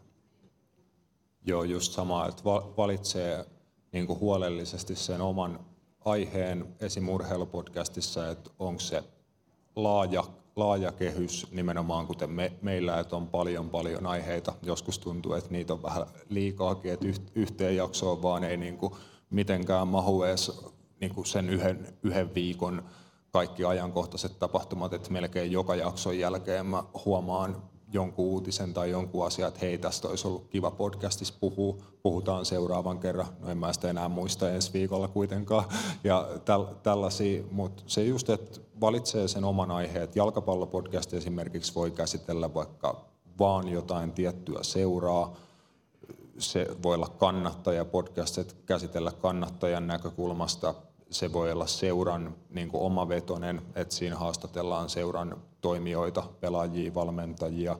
Se voi olla vaikka, niin keskittyy pelkästään pelilliseen analyysiin. Sä voit tehdä vaikka jalkapallopelipaidoista podcasti, mutta nimenomaan, että valitsee sen oman, oman jutun huolellisesti, niin sit siitä kuuluu siitä sisällöstä, että se on sun oman näköistä persoon, persoonallista sisältöä, niin kyllä se sitten löytää kuulijansa. Joo, ja näin varmaan lisäksi, että ei muuta kuin pakarat penkkiä tekemään. Ja, ja ei, ei lannistu heti siitä ekasta, ekasta vaan jatkaa, jatkaa sillä omalla linjalla ja kyllä ihmiset sitten löytää, löytää sen tekemisen, että et tekemään vaan.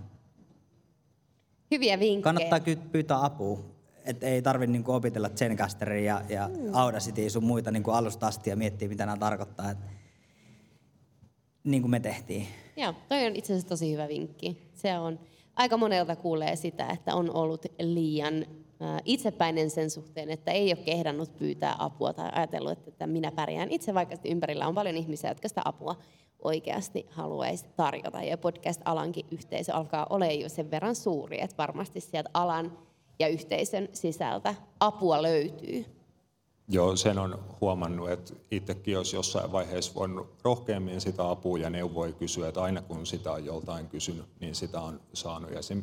vieraita kysyessä, niin tietenkin joskus esim. aikataulujen kanssa on ollut haasteita, että se ei ole syystä tai toisesta onnistunut, melkein vieras, kun vieras jotain mukaan kysynyt, niin on mielellään siihen lähtenyt, niin nimenomaan, että rohkeasti vaan on ylpeä siitä omasta jutusta ja näin, niin kyllä se lähtee.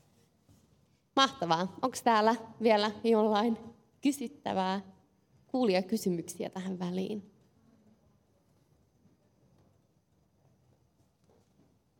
Hiljasta on.